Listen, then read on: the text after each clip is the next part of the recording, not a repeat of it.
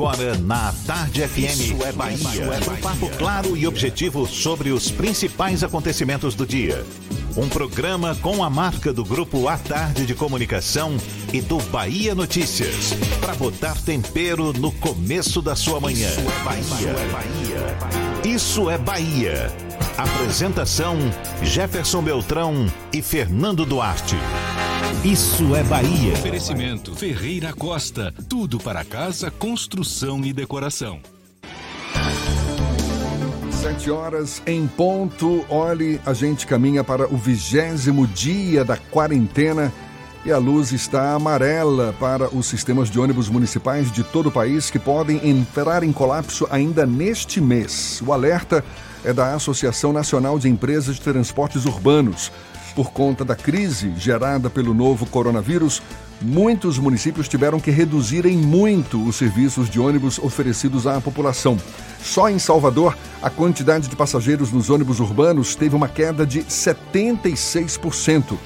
Não à toa, o Fórum Nacional de Secretários e Dirigentes de Mobilidade Urbana e a Associação Nacional de Transportes Públicos encaminharam ao Ministério da Economia a proposta de criação do programa Transporte Social, com o pedido de um aporte mensal de 2 bilhões e meio de reais para pagamento de folha e compra de combustível até que a crise acabe. Até agora, o governo federal não fez qualquer comentário sobre se vai ou não acatar o pedido de ajuda. Mas é bom que se posicione logo, assim como em relação aos demais setores da economia que também pedem ajuda. O cenário que se desponta é de desaceleração da economia e aumento do desemprego. E grande parte das medidas que podem amenizar esse cenário está nas mãos do governo. Por aqui a gente segue adiante. Um bom dia para você, seja bem-vindo, seja bem-vinda. Estamos começando mais um Isso é Bahia. E vamos aos assuntos que são destaque nesta segunda-feira, 6 de abril de 2020. Bahia tem 401 casos confirmados de Covid-19, com nove mortes. No Brasil, são mais de 11 mil casos. Hospital para atender pacientes no Wet n Wild vai ter 60, ou melhor, 50 leitos de UTI. Trabalhadores informais de Salvador vão receber auxílio de 270 reais a partir de hoje. Após descumprir decreto, o Sedur interdita campo de futebol da UFBA. Força-tarefa da Prefeitura inicia hoje fiscalização nas agências bancárias. Nova resolução determina 50% de redução na capacidade das embarcações do sistema ferryboat e das lanchas que saem do terminal náutico da Bahia. Termina hoje o prazo de inscrição no processo seletivo para atuação em hospitais universitários. São alguns dos assuntos que você acompanha a partir de agora no Isso é Bahia, programa recheado de informação com notícias, bate-papo e comentários para botar tempero no começo da sua manhã. Junto comigo, neste clima de segunda-feira, senhor Fernando Duarte. Bom dia! Bom dia, Jefferson. Bom dia, Paulo Roberto na operação, Rodrigo Tardio e Vanessa Correia na produção. E um bom dia para quem está cumprindo a quarentena em casa, fazendo o que as autoridades sanitárias e de saúde recomendam, mas também para quem tem que sair de casa para executar alguma tarefa, uma atividade, os profissionais da área de saúde, profissionais de imprensa, profissionais que trabalham em farmácias, supermercados e em serviços essenciais, taxistas, motoristas de aplicativo, todos vocês sejam muito bem-vindos a mais uma edição do Issa Bahia, começando num dia bastante chuvoso. Salvador e algumas cidades aqui da Bahia começam a apresentar problemas por conta de uma chuva que não acaba mais. A gente lembra, você nos acompanha também pelas nossas redes sociais, tem o nosso aplicativo pela internet, é só acessar atardefm.com.br e pode também nos assistir pelo canal da Tarde FM no YouTube, se preferir pelo portal à tarde e, claro, participar com suas mensagens. Temos aqui nossos canais de comunicação à sua disposição, não é, Fernando? Isso, WhatsApp no 71993111010 e também no YouTube. Mande a sua mensagem e interaja conosco aqui no estúdio. Tudo isso e muito mais a partir de agora para você.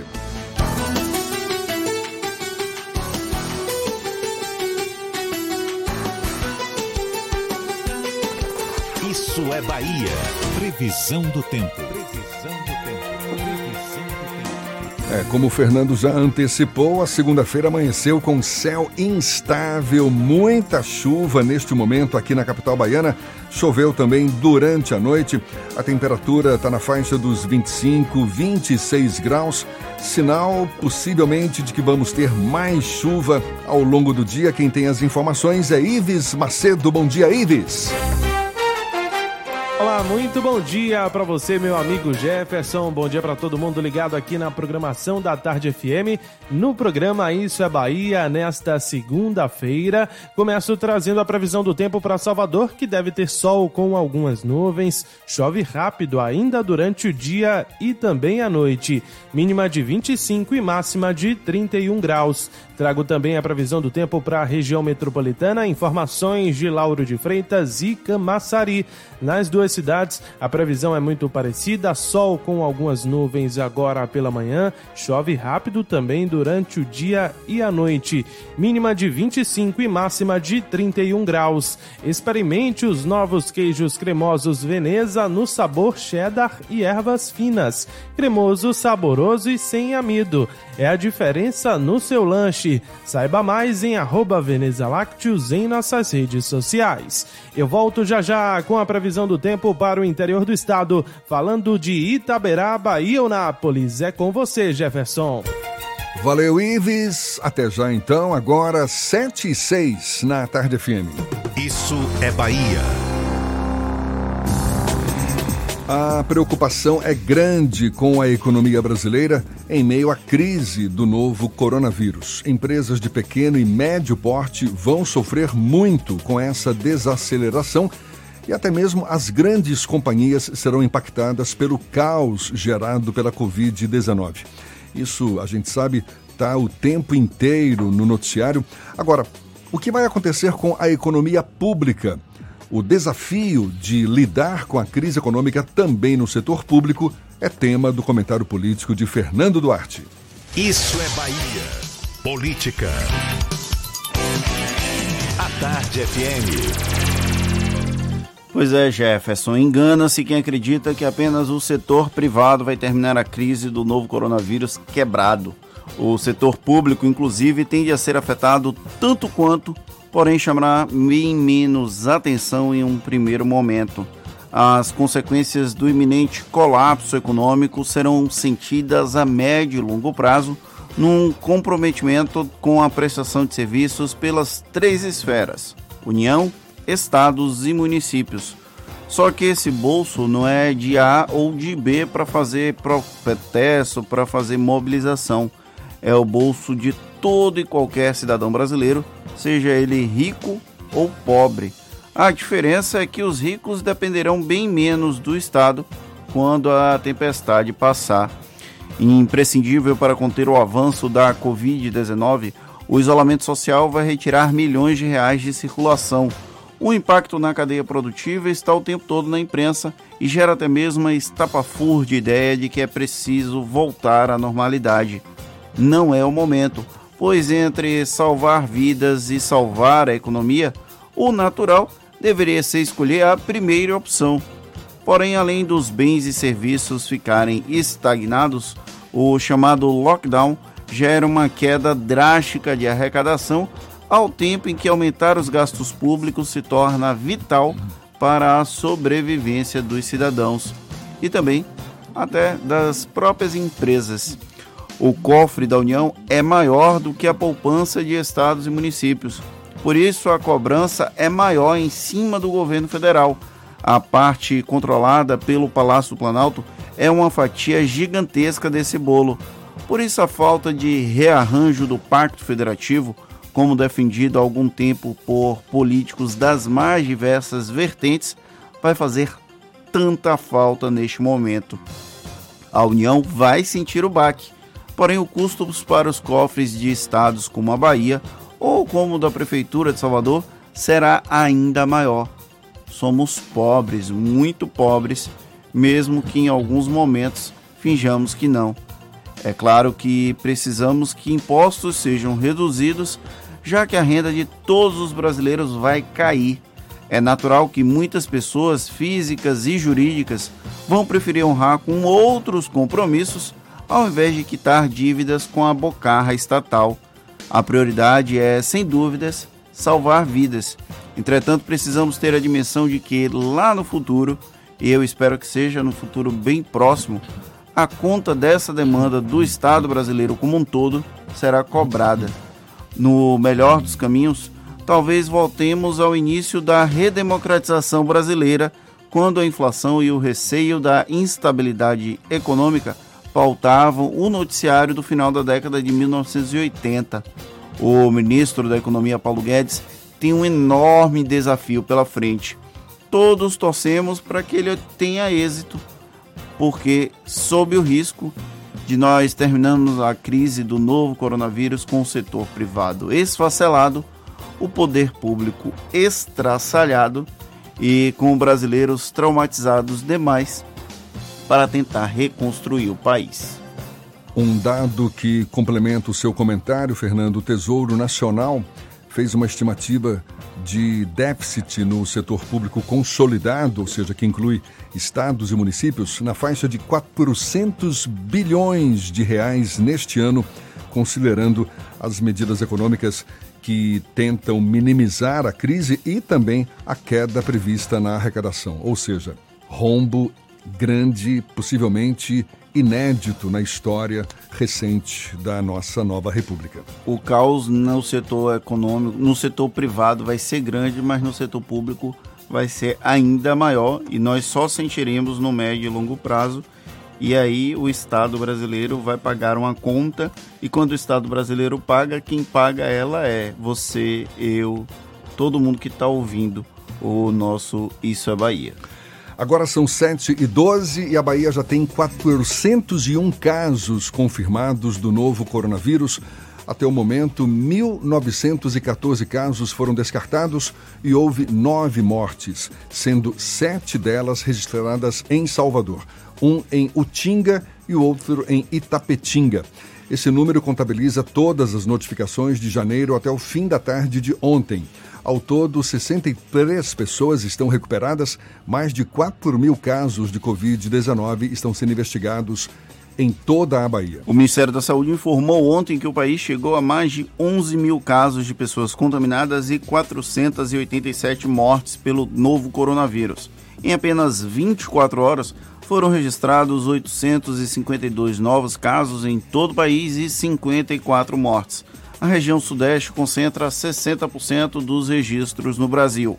O boletim divulgado pelo Ministério da Saúde mostrou que os estados de São Paulo, Rio de Janeiro, Ceará, Amazonas e o Distrito Federal caminham rapidamente para uma situação alarmante de novos casos de coronavírus. No mundo já foram contabilizados quase 70 mil mortos pela doença. O estado do Amazonas, inclusive, chegou a apontar o colapso do sistema de saúde. E o campo de futebol da Universidade Federal da Bahia foi interditado ontem pela SEDUR, Secretaria Municipal de Desenvolvimento e Urbanismo, após identificar que no local estava acontecendo um jogo de futebol. De acordo com a SEDUR, o município vem adotando a interdição em todas as quadras, campos de futebol e academias ao ar livre e já fechou mais de 400 equipamentos. A Prefeitura determinou na última quinta-feira que todas as quadras e campos da cidade sejam trancadas com cadeado ou fechadas imediatamente, visando garantir o isolamento social.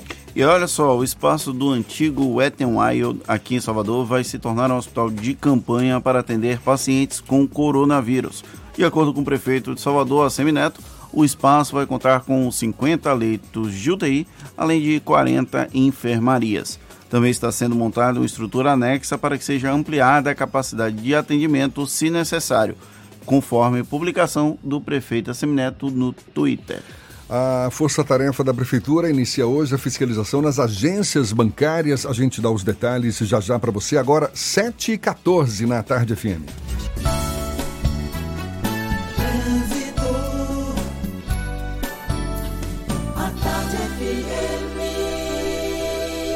Oferecimento. Monobloco, o pneu mais barato da Bahia a partir de R$ 149,90. Bahia VIP Veículos, seminovos com entrada a partir de um real. Avenida Barros Reis Retiro. Início de manhã com chuva na capital baiana. Os motoristas devem redobrar a atenção. Quem tem as informações que facilitam a vida dos motoristas é Cláudia Menezes. Bom dia, Cláudia. Oi, Jefferson. Bom dia para você. Um bom dia para toda a equipe do Isso é Bahia. Chove em muitos pontos da capital. Agora tem alagamento na Vasco da Gama, também na Praça dos Barris e ainda, viu? A Bonocô está totalmente congestionada em direção ao dique do Tororó desde a saída do acesso norte. Por isso, a Via Expressa acaba sendo a melhor opção para chegar no centro da capital. Fique em casa e faça os cursos online e gratuitos da ENS. Acesse ens.edu.br e inscreva-se. ENS, a sua escola de negócios e seguros. Volto com você, Jefferson. Valeu, Cláudia. A Tarde FM de carona com quem ouve e gosta. Trabalhadores informais de Salvador vão receber auxílio de 270 reais a partir de hoje. Ferre e lanchas, nova resolução determina 50% de redução da capacidade das embarcações. Detalhes já já para você, 7 e 16 na Tarde FM. Você está ouvindo Isso é Bahia. Para vencermos o coronavírus, o mais importante é: fique em casa. Lave sempre as mãos com água e sabão e fique em casa. Não são férias, é um compromisso de todos. Fique em casa. A Bahia contra o coronavírus. Governo do Estado. Já pensou trocar o fluido de freio do seu Volks por apenas 220 reais? Incomparável. E fazer a revisão e ganhar uma limpeza de ar-condicionado? Incomparável. Operação Volkswagen incomparável na Baviera. Garantia e economia que só a Baviera oferece. A gente já e aproveite. Fazer parte da nova Volkswagen Vale. Ofertas válidas para veículos nacionais. Baviera, Avenida ACM Iguatemi, 3340-3015. No trânsito de sentido à vida, consulte condições. Para vencermos o coronavírus, o mais importante é: fique em casa. Lave sempre as mãos com água e sabão e fique em casa. Não são férias, é um compromisso de todos. Fique em casa. A Bahia contra o coronavírus. Governo do Estado. Você sabe o que a Assembleia faz? Faz valer os seus direitos. Valorizando uma pauta pró-municípios que garante os recursos das cidades do interior. Além disso, a ALBA debate normas para o transporte complementar, beneficiando quem não é atendido pelo sistema. E atenta ao que acontece no dia a dia, a ALBA cobra ações para preservar a segurança das barragens existentes na Bahia. Porque para a Assembleia, garantir o direito dos baianos é o nosso dever. Assembleia Legislativa da Bahia, fazendo valer. Para vencermos o coronavírus, o mais importante é: fique em casa. Lave sempre as mãos com água e sabão e fique em casa. Não são férias, é um compromisso de todos. Fique em casa. A Bahia contra o coronavírus. Governo do Estado. Monobloco, o pneu mais barato da Bahia. 0800 111 70 80 e a hora certa. A tarde FM 7 e 18. Você sabia que na Monobloco os pneus velhos deixados pelos clientes podem virar chachim, cadeira e até asfalto? E que a Monobloco apoia o esporte amador e a cultura? E que também na Monobloco uma parte do lucro do serviço do seu carro você pode direcionar para algumas instituições beneficentes? Não sabia? Então se ligue. Monobloco faz tudo de mecânica e tem o pneu mais barato da Bahia. Água de Meninos, Lauro de Freitas e Abrantes. 0800 111 7080. Voltamos a apresentar Isso é Bahia. Um papo claro e objetivo sobre os acontecimentos mais importantes do dia. Agora são 7 e 18 temos notícias da redação do portal Bahia Notícias. Lucas Arras é quem está a postos. Bom dia, Lucas. Bom dia Jefferson. Manhã chuvosa na capital baiana e entre as 5h20 e as 6h20 da manhã de hoje foi na região da Pituba, entre a Pituba e o Parque da Cidade, que registrou o maior volume de chuvas em toda a capital. No mesmo espaço de tempo também choveu muito em Matatu, na Federação e no Caminho das Árvores. De acordo com a Codesal, há uma ameaça de desabamento na cidade, dois desabamentos de muros registrados e um deslizamento de terra na manhã dessa segunda-feira. E o desembargador Mário Albiani determinou o bloqueio de 936 mil reais da empresa Corlilais Produções. Foi determinado também o desbloqueio de mais de um milhão das contas do município de Madre de Deus, que seriam utilizados para pagar a empresa por conta do nome, do uso do nome Madre Verão. O pedido foi feito pelo Ministério Público a, diante de indícios de irregularidades envolvendo o acordo que fez as partes, no caso o município, a empresa, e que foi mediado pelo escritório Ramos e Barata Associados. O advogado Rui Barata, filho da desembargadora Lígia Ramos, é um dos responsáveis por esse escritório. Eu sou Lucas Arraes, falo direto da redação do Bahia Notícias para o programa Isso é Bahia. É com vocês aí do estúdio. Valeu, Lucas. E a partir de hoje, a Força Tarefa da Prefeitura de Salvador vai fiscalizar o funcionamento das agências bancárias na capital baiana. De acordo com o decreto, os bancos devem organizar filas respeitando distância mínima de um metro entre os clientes. A regra vale para quem estiver em atendimento ou aguardando na parte externa das agências. Os bancos tiveram um prazo de 48 horas para se adequarem às novas regras e, se não cumprirem, vão ser interditados imediatamente. As agências vão ser interditadas imediatamente, segundo o comunicado da Prefeitura. E começa hoje o pagamento do benefício Salvador por Todos, voltado a trabalhadores informais impactados pelo isolamento social por causa do novo coronavírus. O auxílio que vai ser liberado pela Prefeitura da capital baiana vai ser no valor de 270 reais. Para saber se tem direito à quantia, os trabalhadores informais devem acessar o site salvadorportodos.salvador.ba.gov.br. O pagamento vai ser realizado nas agências da Caixa Econômica e também nas lotéricas. Repetindo o endereço: salvadorportodos.salvador.ba.gov.br www.ba.gov.br. Falando em trabalhadores, aqueles interessados em saber se já têm ou quando terão direito à aposentadoria, com base nas reformas, na reforma da Previdência que foi aprovada no ano passado, já podem recorrer ao serviço que simula a aposentadoria oferecido pelo INSS. O simulador faz o cálculo, inclusive, das regras de transição para os segurados que já estavam na Previdência antes das mudanças. E nesse período de quarentena, os servidores do INSS também estão pelo sistema Home Office. A gente fala mais sobre esses e outros assuntos com o chefe da divisão de benefícios do INSS em Salvador, Marcelo Caetano. Bom dia, seja bem-vindo, Marcelo. Bom dia, um prazer estar aqui Prazer todo nosso. Diz pra gente, esse serviço simulador aposentadoria, que pode ser acessado no site do INSS, ele oferece, na verdade, quais serviços para quem está já de olho na aposentadoria? É, com, nesse caso, como o nome diz especificamente, ele simula a aposentadoria. Então, ele está disponível no site do INSS, ele está disponível no meu INSS, no caso do meu INSS, quem tiver a senha, né, já tiver a senha feita, ele já vai puxar os dados do CNIS, ele vai, né, o CNIS vai ajudar o cadastro, vai ajudar para poder a informação ser mais fidedigna, e ele vai, é, é, nessa situação, dizer se a pessoa tem direito à aposentadoria. Até 12 de novembro de 2019, se ela tem direito a uma das regras transitórias e se ela já tem direito a uma das regras novas da aposentadoria depois da reforma. Então, ele sai vai fazer esse panorama para a pessoa, né, vai dizer também se ela não tem direito, quando ela terá direito, né, dentro dessa expectativa, por exemplo, de uma regra transitória, porque são cinco regras transitórias, então qual regra transitória ela alcançaria primeiro, em que período ela vai alcançar. Então, vai dar todo esse panorama em relação à aposentadoria. Ou seja, todos os, os tipos de cálculo para quem vai se aposentar, tanto por idade quanto por tempo de contribuição, é isso?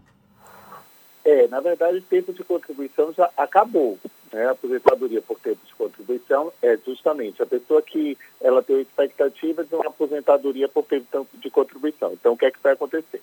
Ela vai jogar lá como aposentadoria, né? a expectativa dela é aposentadoria por tempo de contribuição, então ela vai jogar os dados dela, o sistema vai ver se ela tem direito à aposentadoria por tempo de contribuição até 12 de novembro de 2019 que seria o quê? O homem fazer 35 anos de contribuição nessa data e a mulher 30 anos de contribuição nessa data.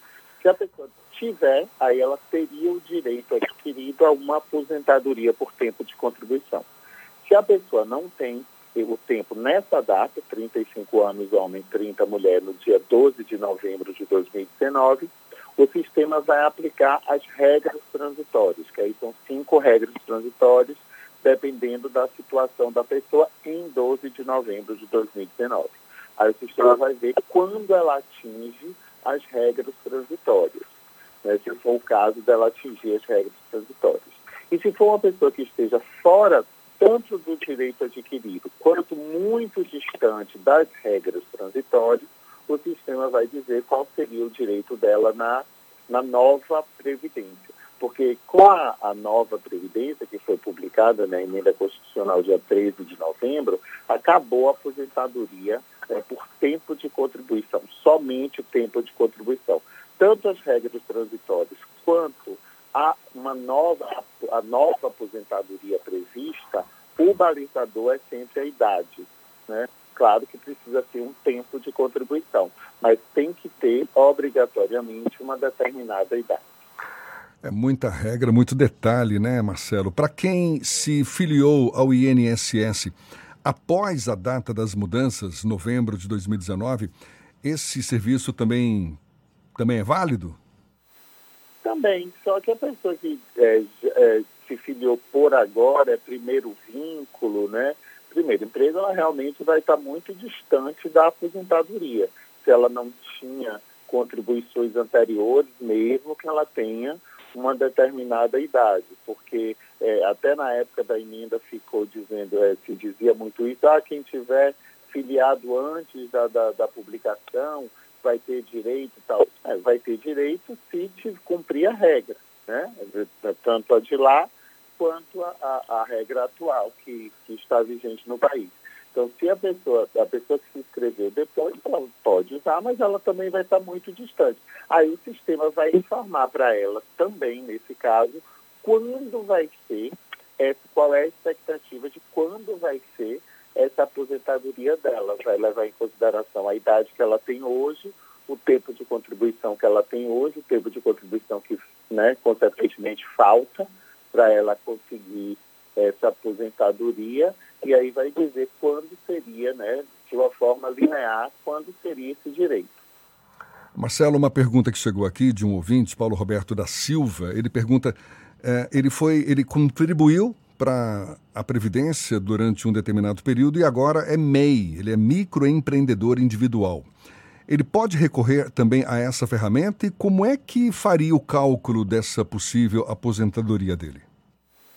É, ele faz essa pergunta porque o MEI, né, ele sabia, ele deve ter conhecimento que o MEI não tinha, a, a, a contribuição MEI, não é bem o MEI, a contribuição MEI, que é 5% do salário mínimo, na legislação anterior não dava direito à aposentadoria por tempo de contribuição.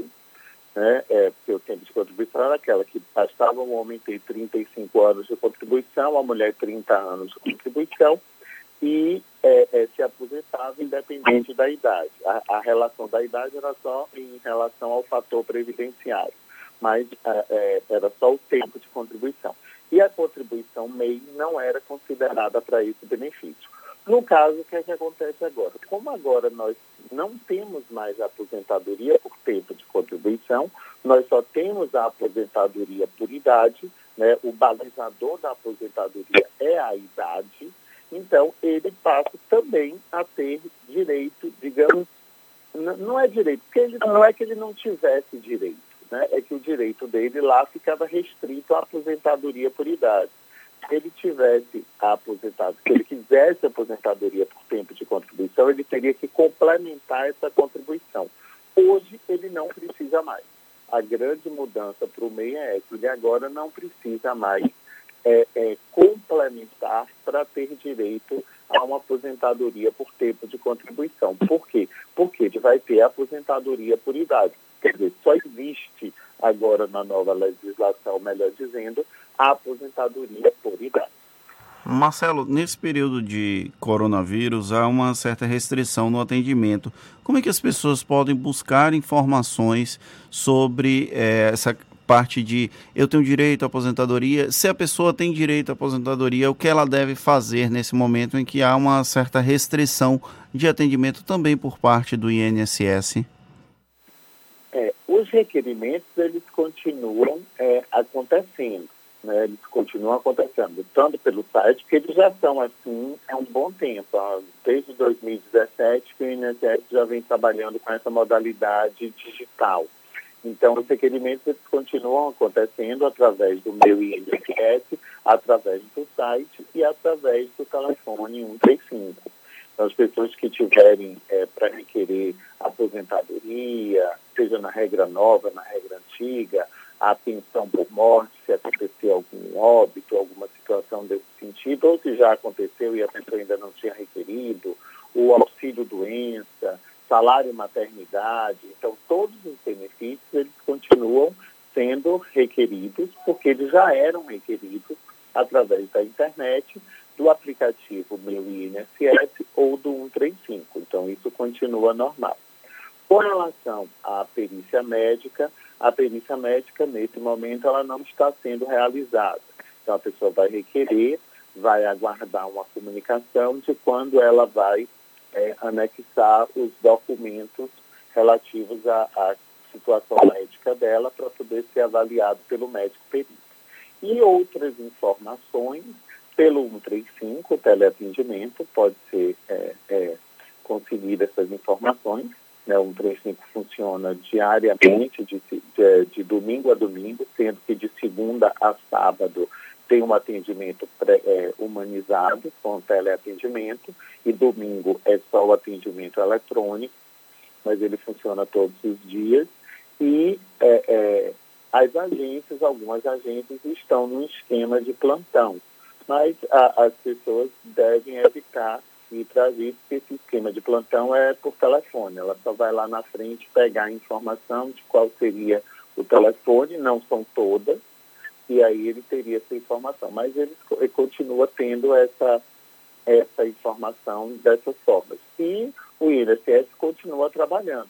Na verdade, é, como o pessoal de atendimento foi deslocado até para o trabalho análise, a gente até está com um avanço nessa questão da análise, esses processos que a gente tinha, porventura, atrasados e tal, eles estão até mais acelerados justamente por causa desse deslocamento do pessoal para a análise.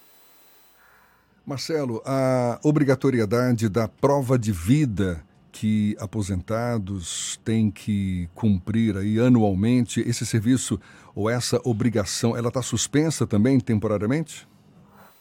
Isso. É, é, o, a prova de vida ela é feita na rede bancária, inclusive você acabou de informar como vai ser o funcionamento da rede bancária. Então a pessoa, né, se por isso ela deve evitar ir na rede bancária, se ela só iria na, numa, numa agência bancária para fazer a prova de vida, ela deve evitar. Mas se ela for e fizer, ok. Agora o prazo está suspenso por 120 dias é, o prazo de exigência. Então, aquelas pessoas que tinham prova de vida vencida ou a vencer, elas não vão ter, nesses próximos 120 dias, nenhum tipo de problema em relação à não realização da prova de vida. A prova de vida ela é feita nas agências bancárias onde o segurado recebe os seus benefícios. Agora, nas agências do INSS, conforme você falou para gente, está restrito, não é, o atendimento, mas funcionando ainda, apesar do home office para muitos dos servidores? É, ela está funcionando em regime de plantão, ela não está aberta para atendimento a público, tá? Para atendimento direto ao público. Ela tá, elas estão, é, geralmente tem um servidor fazendo um trabalho interno e eventualmente dando alguma informação e preferencialmente, digamos assim, a informação é por telefone. Né? Essa informação preferencialmente ela é, é feita de uma forma remota. Né? Não é uma informação é, é, feita presencial nesse momento. Marcelo, o governo federal anunciou a requisição de militares, de profissionais que não estavam, não fazem parte dos quadros do INSS para agilizar a fila das perícias. Mas foi exatamente no momento em que a crise do novo coronavírus foi deflagrada. Chegou-se a iniciar esse processo, os profissionais chegaram aí para o INSS para fazer as perícias, para tentar diminuir essa fila das perícias, ou isso acabou interrompido por conta da crise do novo coronavírus? Na verdade, eles não iam fazer perícia, eles iam é, agilizar o atendimento em geral, né? porque não, não seriam médicos, seriam, eles iriam agilizar o atendimento em geral para que servidores do atendimento pudessem se deslocar para análise. Né? E também iria ter pessoal da civil e tal.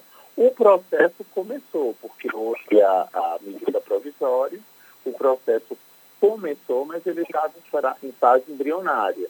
Então, nesse momento, ele, é, como não está tendo atendimento ao público, né, diretamente, constantemente, e a função seria essa, então, nesse momento, ele está é, não sobreestado, ele não vai ter uma eficácia porque as pessoas ainda estavam é, né, nessa fase embrionária, nessa fase de convocação, de confecção do edital. Isso continua acontecendo, né, porque é uma fase interna, e para depois, quando tiver, a gente ver como é que vai ser essa, esse fluxo. Marcelo, para a gente encerrar, só para ficar bem claro, esse serviço Meu INSS, que pode ser acessado pela internet, ele não só simula, ele oferece essa simulação de aposentadoria, mas também vários outros serviços. Você poderia deixar bem claro quais esses serviços também estão disponíveis pelo meu INSS? É, praticamente todos os serviços que são é, é, requeríveis no INSS, ele hoje são feitos pelo meu INSS. Né, que os, os, os requerimentos de benefício, aposentadoria, pensão, salário maternidade, auxílio doença, que é a marcação da perícia, que nesse momento está suspenso, mas as pessoas que precisarem de auxílio doença, elas devem continuar requerendo. Né? Então, todos os requerimentos de benefício, o, o LOAS, né, o benefício assistencial do deficiente, do idoso, que também é com o INSS, todos esses benefícios, todas as questões relativas a pagamento, né, pagamento que não recebeu, é, procuração, que também está suspensa, a procuração, é, as pessoas podem levar, se não tiverem uma procuração cadastrada ou a procuração venceu, elas podem levar uma procuração pública direto ao banco, aí vai precisar ir no banco, mas não vai ser o idoso, vai ser o procurador, né? pelo menos minimiza os impactos. É, qualquer reclamação, qualquer sugestão, tudo pode ser feito através do meu INSS. Maravilha. Marcelo Caetano, que é o chefe da divisão de benefícios do INSS em Salvador. Muito obrigado, Marcelo, e um bom dia para você. A gente que agradece, obrigado por essa oportunidade, que é importante dizer às pessoas como é que está funcionando nesse momento, até para evitar os deslocamentos. E até uma próxima e muito obrigado. A gente agradece mais uma vez e olhe, se não pegou a conversa toda, ficou com alguma dúvida ainda, esse papo todo vai estar disponível mais tarde nas nossas plataformas no YouTube, no Spotify, no iTunes e também no Deezer, 22 para as 8 na tarde FM.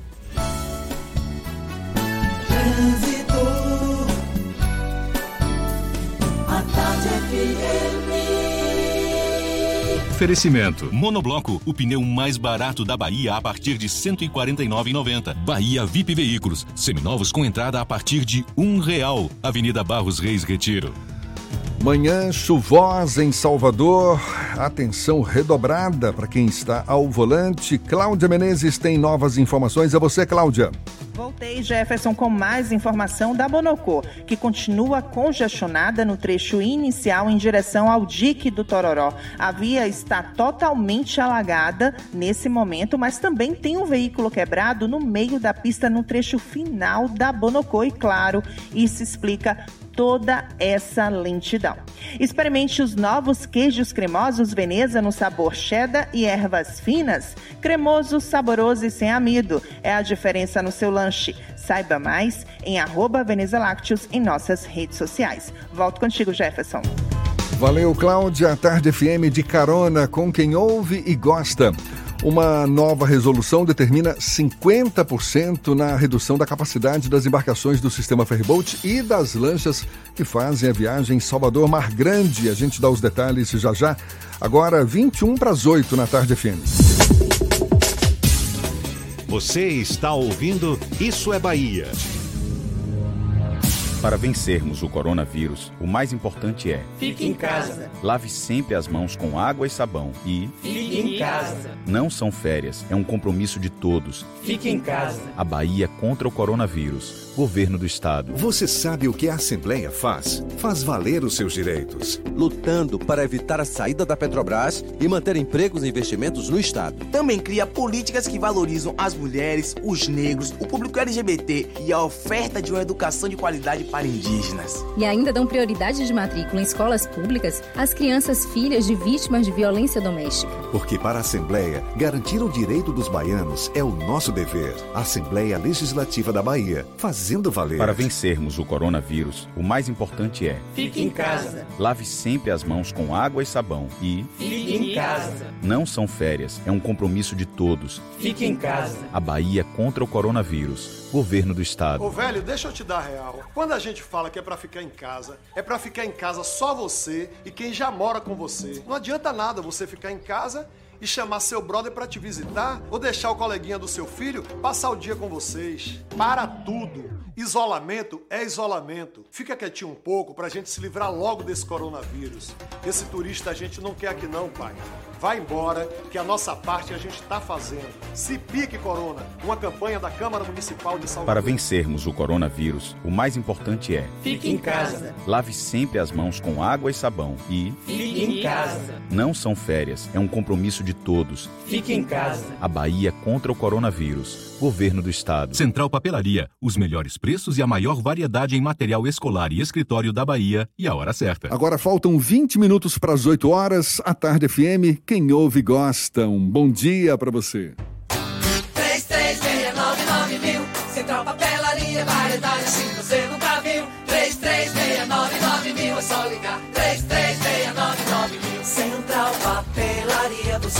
encontra tudo em material escolar. Tudo pro seu escritório, variedade fácil de estacionar. 3369 Ligue 3369 mil, a maior variedade em material escolar e de escritório. Central Papelaria Lauro de Freitas. 3369 mil. Voltamos a apresentar Isso é Bahia.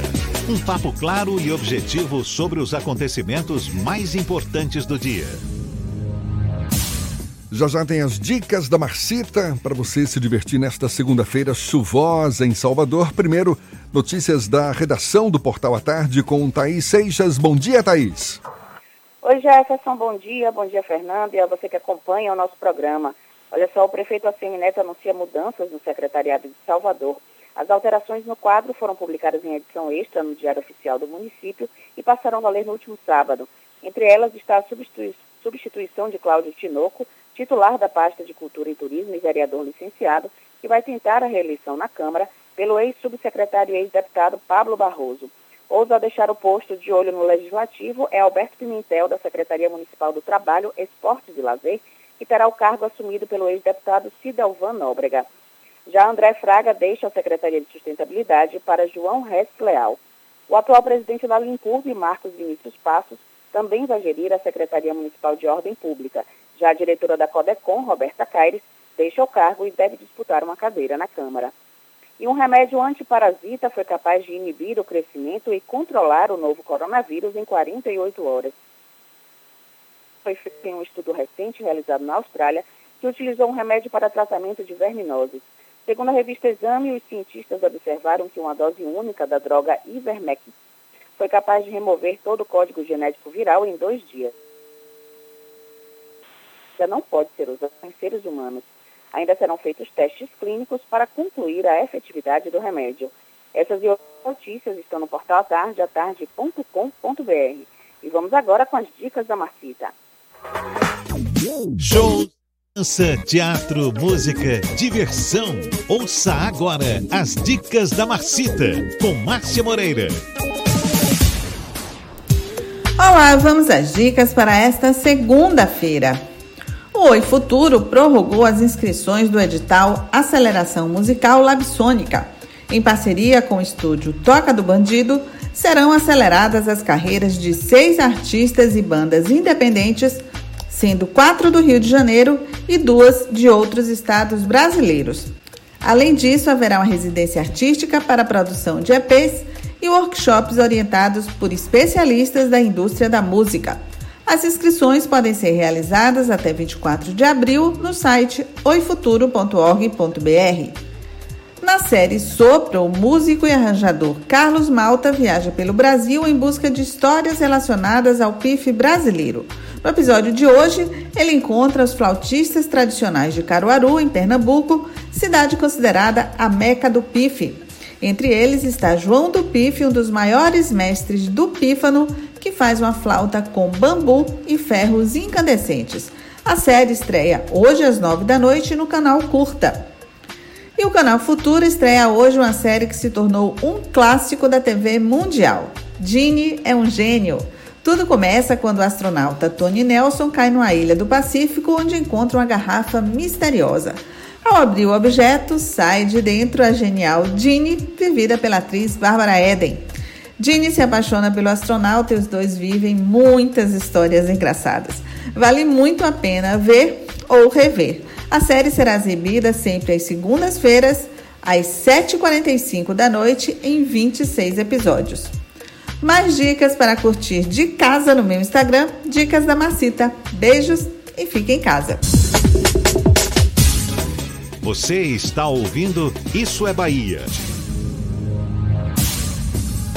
Uma notícia que chega do exterior. Espanha, Itália e França tiveram uma esperançosa redução do número de mortos por coronavírus nessas últimas horas, apesar de que a pandemia, que já matou 65 mil pessoas em todo o mundo, agora ameaça de uma forma muito intensa os Estados Unidos, onde os cidadãos se preparam para a sua semana mais dura, conforme a advertência feita pelo presidente Donald Trump.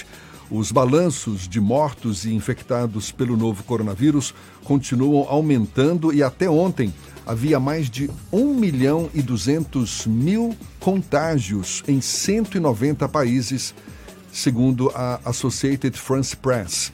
Do total de mortos, 47 mil estão na Europa, principalmente na Itália e na, e na Espanha, onde os moradores começam a recuperar a esperança. Na Espanha, por exemplo, pelo terceiro dia seguido, houve uma redução no número de mortos pelo novo coronavírus. Depois de uma semana nada promissora, as medidas de confinamento parecem começar a dar frutos e as autoridades estudam uma flexibilização progressiva das medidas de restrição. A Espanha é o segundo país do mundo mais castigado pela pandemia, depois da Itália, onde as cifras de ontem também eram animadoras. O número de mortos diários por coronavírus foi de 525, a cifra mais baixa desde 19 de março. Nos Estados Unidos, ao contrário, as mortes vão continuar aumentando nos próximos dias. Essa advertência foi feita pelo presidente daquele país. Já são mais de 310 mil contágios e 9 mil mortos. Segundo Trump, os americanos vão começar um período que será horroroso, nas palavras do próprio presidente presidente Donald Trump, que inclusive no sábado deu uma declaração extremamente ruim. Eu não sei nem como classificar. Ele parte do pressuposto do America First Ele já tinha feito isso na campanha eleitoral 2016 e agora em 2020, às vésperas de uma nova campanha, ele que é candidatíssimo à reeleição, fez uma série de atrocidades, tem cometido uma série de atrocidades com outros países do mundo. A exemplo dos 600 respiradores que foram adquiridos pela Bahia e após desembarcar em Miami para trazer para aqui para o estado da Bahia, os Estados Unidos acabaram passando a perna e compraram esses respiradores para o estado de Nova York, que está o principal atingido pela crise do novo coronavírus em território americano. A Alemanha já protestou porque uma carga de máscaras que tinha vindo da China foi sequestrada, digamos assim. Os Estados Unidos ofereceram mais dinheiro num aeroporto na Ásia e aí isso aconteceu. a Alemanha ficou sem as máscaras que acabaram indo para os Estados Unidos. O próprio presidente Donald Trump, na sexta-feira, determinou, usou o ato de guerra para que a 3M, que é uma das maiores fabricantes de máscaras do mundo, fornecessem o material exclusivamente para os Estados Unidos. E essa tem, tem um detalhe importante, relevante nisso, que é o seguinte: a 3M, até as fábricas da 3M que não ficam nos Estados Unidos terão a produção exclusivamente para os Estados Unidos, se depender de Donald Trump. Então, a fábrica da 3M, que fica na Ásia, que abastece todo o mercado asiático com máscaras de proteção, a máscara N95, não vai for poder fornecer, apenas vai fornecer para os Estados Unidos.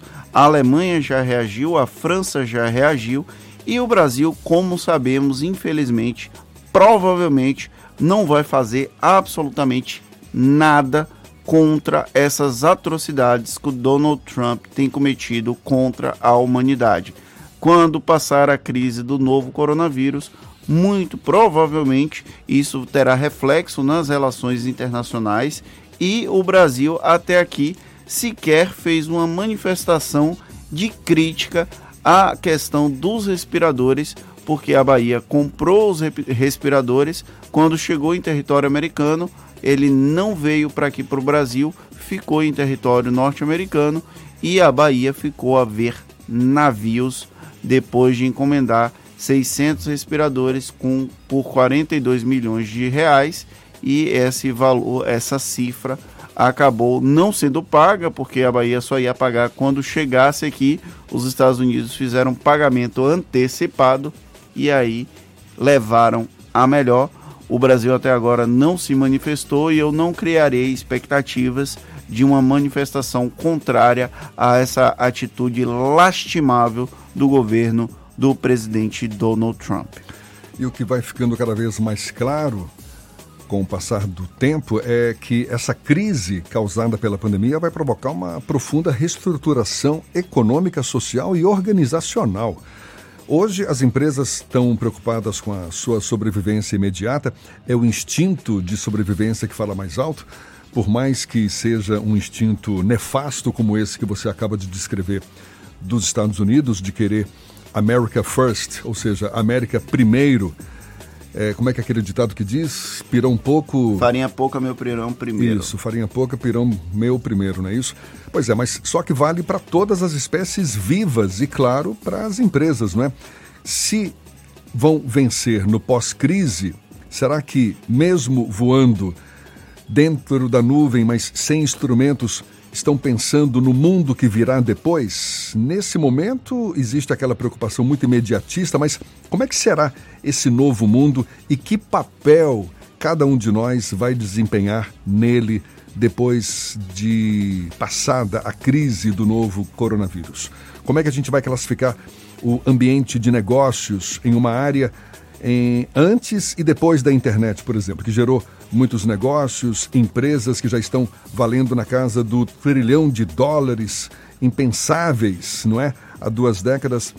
A gente deve imaginar que o Covid-19 vai provocar essa mesma situação. Teremos a era antes e depois da pandemia. É uma grande discussão e uma discussão importante no momento como esse, porque certamente é uma crise que vai passar, é uma pandemia, melhor dizendo, que vai passar. Agora, o que vai surgir pós-pandemia ainda é uma grande incógnita e a gente precisa, desde já, unir esforços, buscar cabeças pensantes, inteligentes, que haja discernimento capaz de decifrar essa grande incógnita, essa grande equação, porque é uma nova era que vem surgindo por aí. E depois de 80 anos com Hollywood produzindo o conteúdo dizendo que os Estados Unidos iam salvar o mundo quando acontecesse uma epidemia, uma pandemia, Donald Trump pegou isso e jogou fora bem rapidamente. Em uma declaração apenas ele conseguiu acabar com que o Hollywood passou anos e anos tentando construir no imaginário popular. Fernando, agora seis minutos para as 8 horas e a partir de hoje o embarque de passageiros e veículos nos sistemas ferryboat para Itaparica e também pelas lanchas que saem de Salvador para Veracruz, na ilha de Itaparica. Esse embarque vai ser limitado a 50% da capacidade das embarcações. Essa medida tem o objetivo de desestimular exatamente essa viagem no momento de isolamento social. Os sistemas já estão operando com horários reduzidos e suspensão total dos serviços durante os finais de semana e feriados. Vale lembrar que, por determinação do governador Rui Costa, o sistema Ferryboat não vai funcionar no feriadão da Semana Santa, que começa agora, quinta-feira, e vai até domingo. Agora, 7h55 na tarde FM. Isso é Bahia. Economia. A tarde FM. Bom dia, Jefferson. Bom dia, Fernando. Bom dia, queridos ouvintes da Tarde FM. Na primeira semana de abril, os investidores ainda seguiram receosos com o avanço do coronavírus pelo mundo, o que acabou derrubando as bolsas globais. Nosso índice Bovespa fechou a semana em queda de 5,3% aos 69.500 pontos, enquanto o dólar avançou e renovou sua máxima histórica nominal aos R$ 5,35. Pesou os dados divulgados de emprego nos Estados Unidos que registraram a perda de 700 mil empregos em março. Ainda nos Estados Unidos, o presidente Donald Trump afirmou que o distanciamento social permanecerá até dia 30 de abril. No Brasil, o governo publicou uma medida provisória com foco na manutenção do emprego. Para essa semana, no Brasil, os destaques são as divulgações de produção de veículos na segunda-feira e para o indicador de inflação IPCA na quinta-feira. Nos Estados Unidos, destaque para a ata do FONC na quarta-feira e pedido de auxílio-desemprego na quinta-feira. Eu sou Leonardo Souza, sócio da BP Money, a nova plataforma educacional da BP Investimentos. Para maiores informações, siga-nos no Instagram, arroba bpmoney.com. Isso é Bahia. Apresentação: Jefferson Beltrão e Fernando Duarte. A Tarde FM. Quem ouve, gosta. Trânsito. A tarde FM. Oferecimento. Monobloco, o pneu mais barato da Bahia a partir de R$ 149,90. Bahia VIP Veículos, seminovos com entrada a partir de um real. Avenida Barros Reis Retiro. Começo de manhã complicado, com vários pontos de alagamento por algumas das principais ruas e avenidas de Salvador. Cláudia Menezes tem novidades pra gente. Cláudia. Voltei, Jefferson, com mais informação. A região das Sete Portas está totalmente alagada nesse momento. Não só as Sete Portas, tem também outros pontos da capital como a região da Cidade Baixa. Tem alagamento na Jequitaia, em Água de Meninos. Os veículos passam com muita dificuldade por lá nesse momento. Quem está circulando na cidade é bom reduzir um pouco a velocidade para evitar acidentes, claro. Experimente os novos queijos cremosos Veneza no sabor cheddar e ervas finas. Cremoso, saboroso e sem amido. É a diferença no seu lanche. Saiba mais em arroba Veneza Lácteos em nossas redes sociais. Volto com você, Jefferson. A Tarde FM de carona com quem ouve e gosta. A gente faz o intervalo, volta já já para falar para toda a Bahia. Agora 7h58 na Tarde FM. Você está ouvindo Isso é Bahia. Para vencermos o coronavírus, o mais importante é: Fique em casa. lave sempre as mãos com água e sabão e Fique em casa. não são férias, é um compromisso de todos. Fique em casa. A Bahia contra o coronavírus. Governo do Estado. O estoque incomparável. A garantia incomparável. O benefício incomparável. Operação Seminovos Incomparáveis Baviera.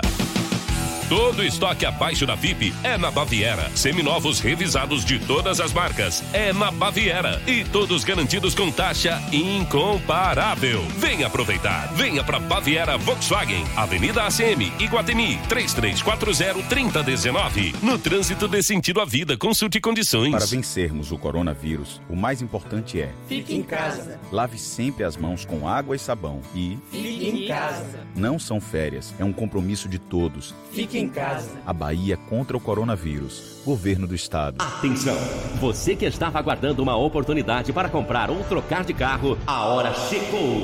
Operação Estoque Zero Bahia VIP Veículos. Descontos de até 5 mil reais. Diga como quer pagar. Financiamento com entrada a partir de um real ou taxas a partir de 0,59% ao mês. Avaliação VIP do seu usado na troca. Bahia VIP Veículos, Avenida Barros Reis Retiro. Fone 3045 5999. Consulte condições na concessionária. No trânsito, a vida vem primeiro. Para vencermos o coronavírus, o mais importante é: Fique em casa. lave sempre as mãos com água e sabão e Fique em casa. não são férias, é um compromisso de todos. Fique em casa. A Bahia contra o coronavírus. Governo do Estado.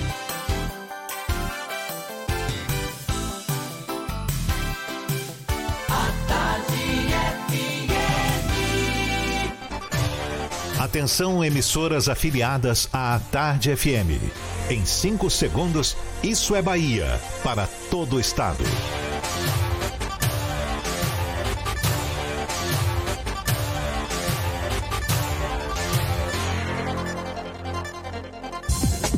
No ar, isso é Bahia. Informação com a marca do Grupo A Tarde e do Bahia Notícias.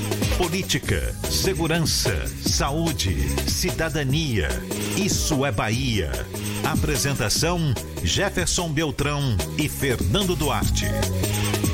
A Tarde FM. Quem ouve, gosta. Que maravilha! Salve, salve, bom dia! Seja bem-vindo, seja bem-vinda! A partir de agora, Isso é Bahia em rede com emissoras de todas as regiões do estado. E vamos aos assuntos que são destaque nesta segunda-feira, 6 de abril de 2020. Bahia tem 401 casos confirmados de Covid-19, com nove mortes. No Brasil, são mais de 11 mil casos. Hospital para atender pacientes no Wet n Wild, em Salvador, vai ter 50 leitos de UTI. Trabalhadores informais de Salvador vão receber auxílio de 270 reais a partir de hoje. Força Tarefa da Prefeitura inicia hoje fiscalização nas agências bancárias. Prefeitura de Camaçari anula decreto que liberou comércio de rua e cultos religiosos na cidade. Aulas nas escolas seguem suspensas, mas comércio volta a funcionar em Vitória da Conquista. Prefeitura de Mairi proíbe subida ao Monte da Santa Cruz por causa da Covid-19. Termina hoje prazo de inscrição no processo seletivo para atuação em hospitais universitários.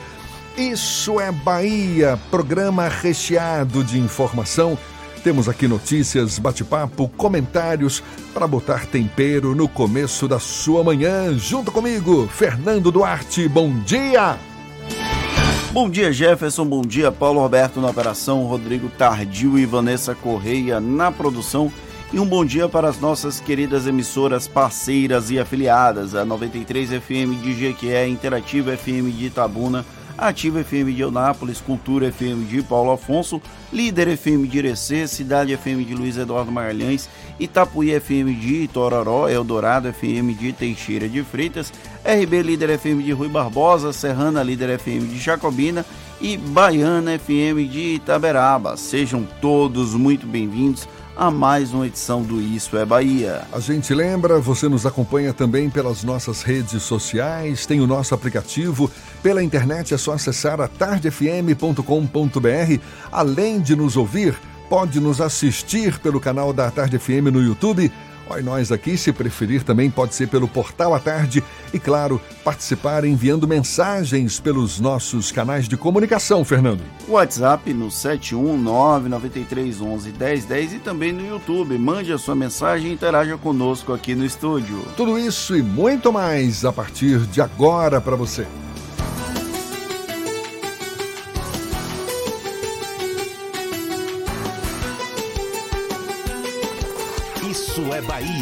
Previsão do tempo. Previsão do tempo. Previsão do tempo.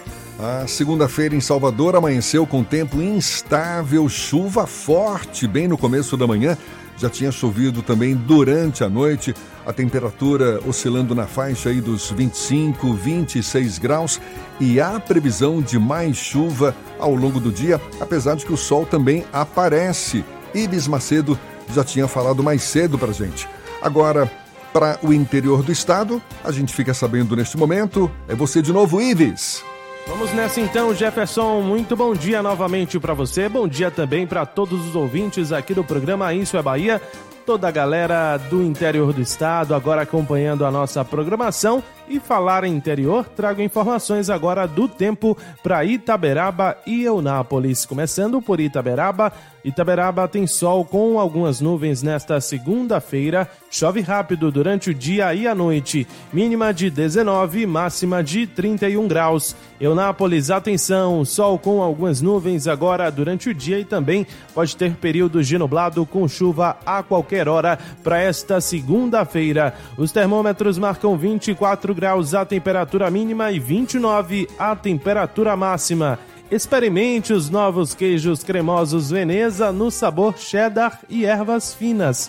Cremoso, saboroso e sem amido. É a diferença no seu lanche. Saiba mais em arroba Veneza em nossas redes sociais. Jefferson, uma ótima segunda-feira para você, uma boa semana e até amanhã. Valeu, Ives. Está combinado. Até amanhã, então. Agora, 8 e 5 na tarde FM. Isso é Bahia. Pelo menos 17 vereadores de Salvador mudaram de partido durante a chamada janela partidária que se encerrou no último sábado. O DEM, partido do prefeito ACM Neto, foi o maior beneficiário, saltando de 7 para 11 cadeiras na Câmara Municipal. A dança das cadeiras fez ainda minguar as representações de PHS e PV, que deixaram de ter representantes na Casa Legislativa. Agora, duas filiações, de Geraldo Júnior ao MDB e de Henrique Carvalhal ao PDT, devem provocar um impacto maior no processo eleitoral, já que envolvem negociações para a composição da chapa majoritária. Essas articulações são tema do comentário político de Fernando Duarte. Isso é Bahia. Política. A Tarde FM. Apesar da crise do COVID, da Covid-19, o sábado foi marcado por intensas articulações. Era o último dia de filiações partidárias para quem deseja se candidatar em outubro de 2020, principalmente para os cargos de vereador, prefeito, né? Mas vereador foi o que foi mais movimentado. Teve umas mudanças de última hora, por exemplo, o vereador Sabá, que permaneceria no PV, acabou expulso do partido e teve que ir para uma outra, uma outra legenda. O Maurício Trindade foi expulso do Democratas e acabou indo parar no MDB. E além de. Teve um, um, episódio também que, pela primeira vez, eu vi um partido rejeitando uma filiação, que foi o caso da Ana Rita Tavares, que saiu do PMB para ir para o PT.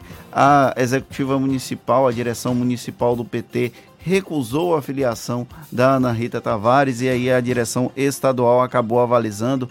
A Ana Rita Tavares hoje faz parte da base aliada do governador Rui Costa. Ela fez uma articulação por conta da causa animal e acabou tendo o afago do governador Rui Costa. Mas o que mais chamou a atenção nessa dança de cadeiras foram essas duas que você citou, Jefferson. Por quê? O deputado, o vereador Geraldo Júnior, presidente da Câmara, ele tinha três opções em mente. Ou ele iria para o PDT ou PRB para tentar uma vaga de vice no caso da chapa que deve ser liderada pelo Bruno Reis na disputa pelo Palácio Tomé de Souza, ou ele iria para o MDB e se contentaria em ser candidato a vereador novamente com a promessa de ser presidente da Câmara por mais dois anos. A articulação hoje, o cenário hoje é esse. O Geraldo Júnior ele desistiu de ser candidato a vice-prefeito ao se filiar ao MDB, já que o MDB tinha um peso muito forte por conta do escândalo do bunker com 51 milhões de reais. Mas aí tem uma outra situação que pode dar uma sobrevida para o Geraldo Júnior tentar ser vice na chapa de Bruno Reis, que foi a desfiliação do ex-deputado federal Lúcio Vieira Lima. Ele anunciou a aposentadoria da, do, da política, dos cargos públicos, na última sexta-feira. Ele se desfiliou do, do MDB e deve curtir agora esse afastamento da cena política. Lembrando que o Lúcio Vieira Lima foi condenado pela segunda turma do Supremo Tribunal Federal e deve cumprir pena em regime fechado.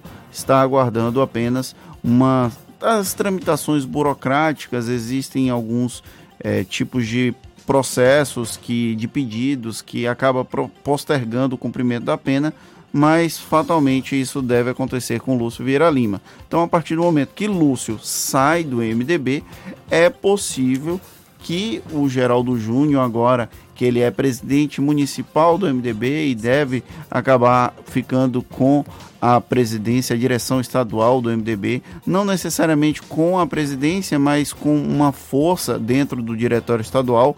O MDB é o partido, é considerado um dos partidos com a maior penetração no interior do estado, com bastantes tentáculos, a maioria das cidades aqui do interior tem um representante do antigo PMDB, então isso acaba dando um pouco mais de força política para o Geraldo Júnior.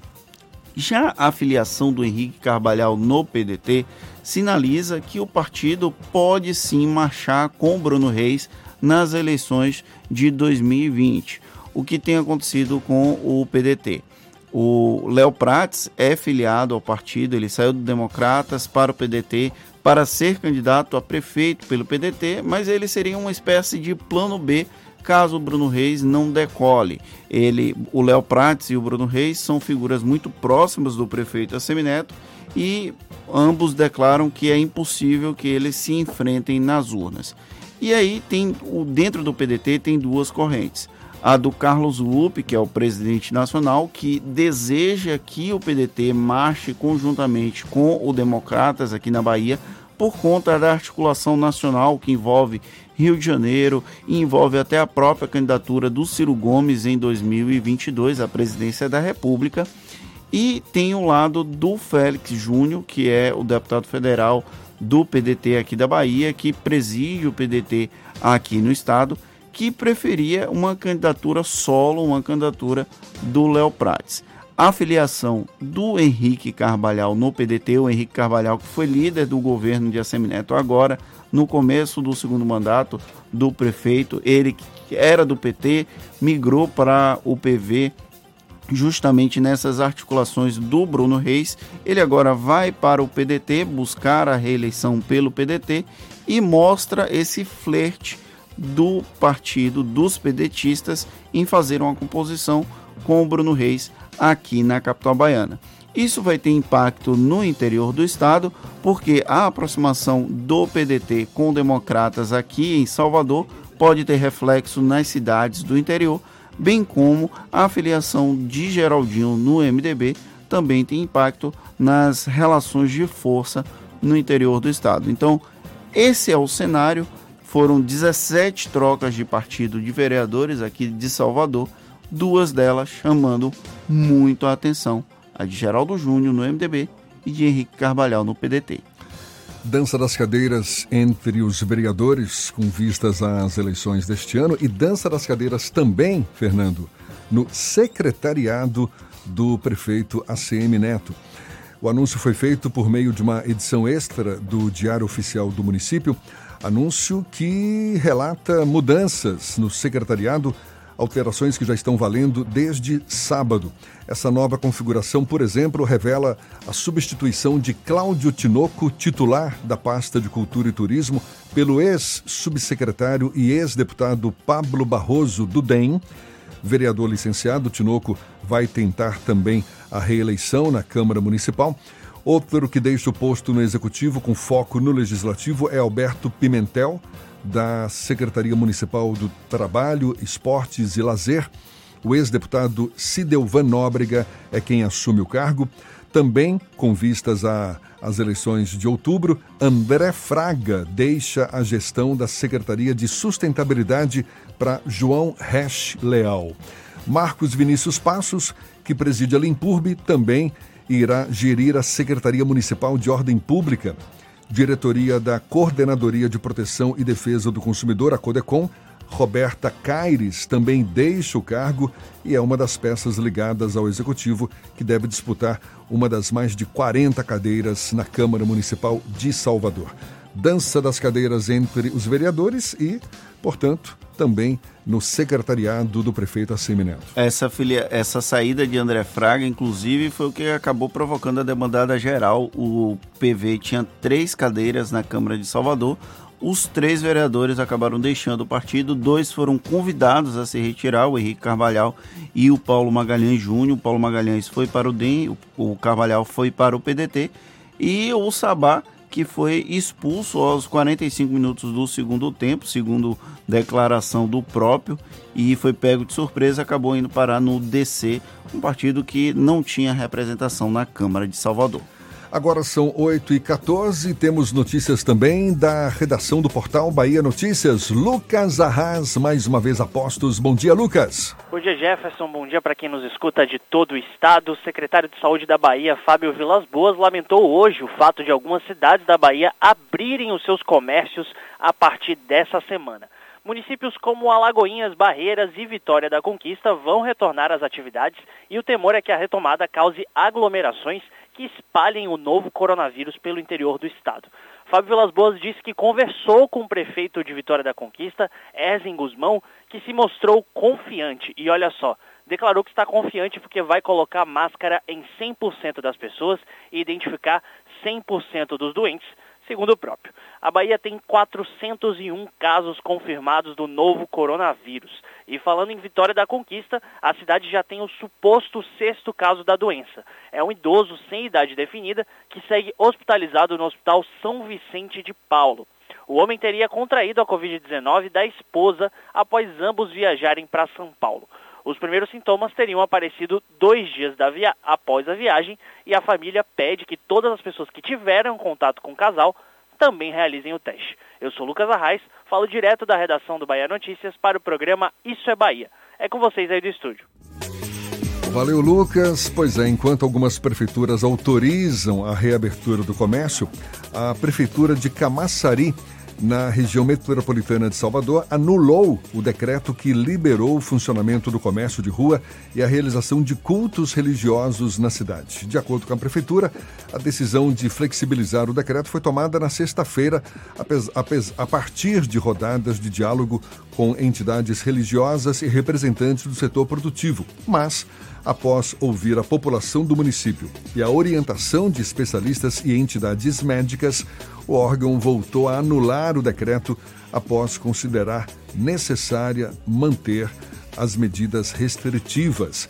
É o que as autoridades médicas, os cientistas reforçam a todo momento para a gente frear o avanço desse novo coronavírus é o distanciamento social, é o evitar aglomerações, é ficar em casa durante esse período, por mais dura que seja essa dor que vamos todos sentir a médio, curto prazo. O cantor Falcão fez uma música na semana passada que eu acho que resume bem. Ele se referia ao presidente da República, Jair Bolsonaro, que defende o fim do isolamento. Ele canta que você está certo, quem está errado é o Papa. Porque todo mundo está errado e só o presidente da República, Jair Bolsonaro, e esse século de pessoas que defendem o fim do isolamento social estão certos, né? Todas as autoridades do mundo defendendo o isolamento social, autoridades sanitárias, autoridades de saúde, autoridades políticas, até o Donald Trump, que é uma pessoa que merece certa ojeriza da população mundial, mas o Brasil segue firme em defesa do fim do isolamento social.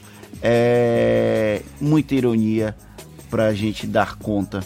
É, é, não, não tem, não tem, não, eu não consigo lidar com isso com tanta facilidade. Vamos seguir aqui? Vambora, agora 8 e 18 a gente vai para o interior do estado. Nosso giro pelo interior começa por Jequié.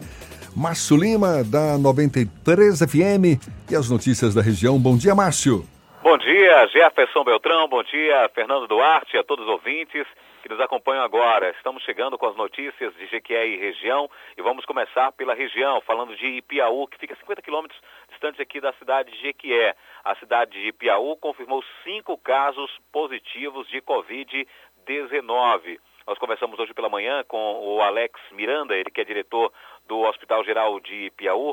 Ele nos informou que, além de uma paciente que ela era assintomática para o novo coronavírus, outros quatro profissionais, esses, nesse caso, profissionais da saúde, eles testaram positivo para o novo coronavírus estão em isolamento, obedecendo todos os critérios da Organização Mundial de Saúde e também do Ministério da Saúde. Pacientes de Ibiratá, Itajuípe, Gandu estão em isolamento e a informação que nós temos é que chegam novos casos também já aí das cidades de Itajibá e Dário Meira. Agora uma boa notícia. Jequié sai da relação de cidades com casos confirmados do novo coronavírus. O paciente está curado.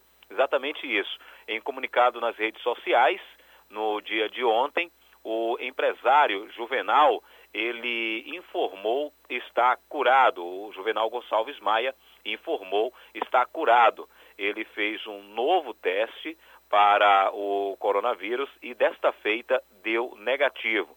O Juvenal, ele teria se infectado por volta lá do dia 17 de março, quando retornou de uma viagem que ele realizou na cidade de São Paulo para um casamento. Ele chegou na cidade de Jequié no dia 17 e já sentia os sintomas.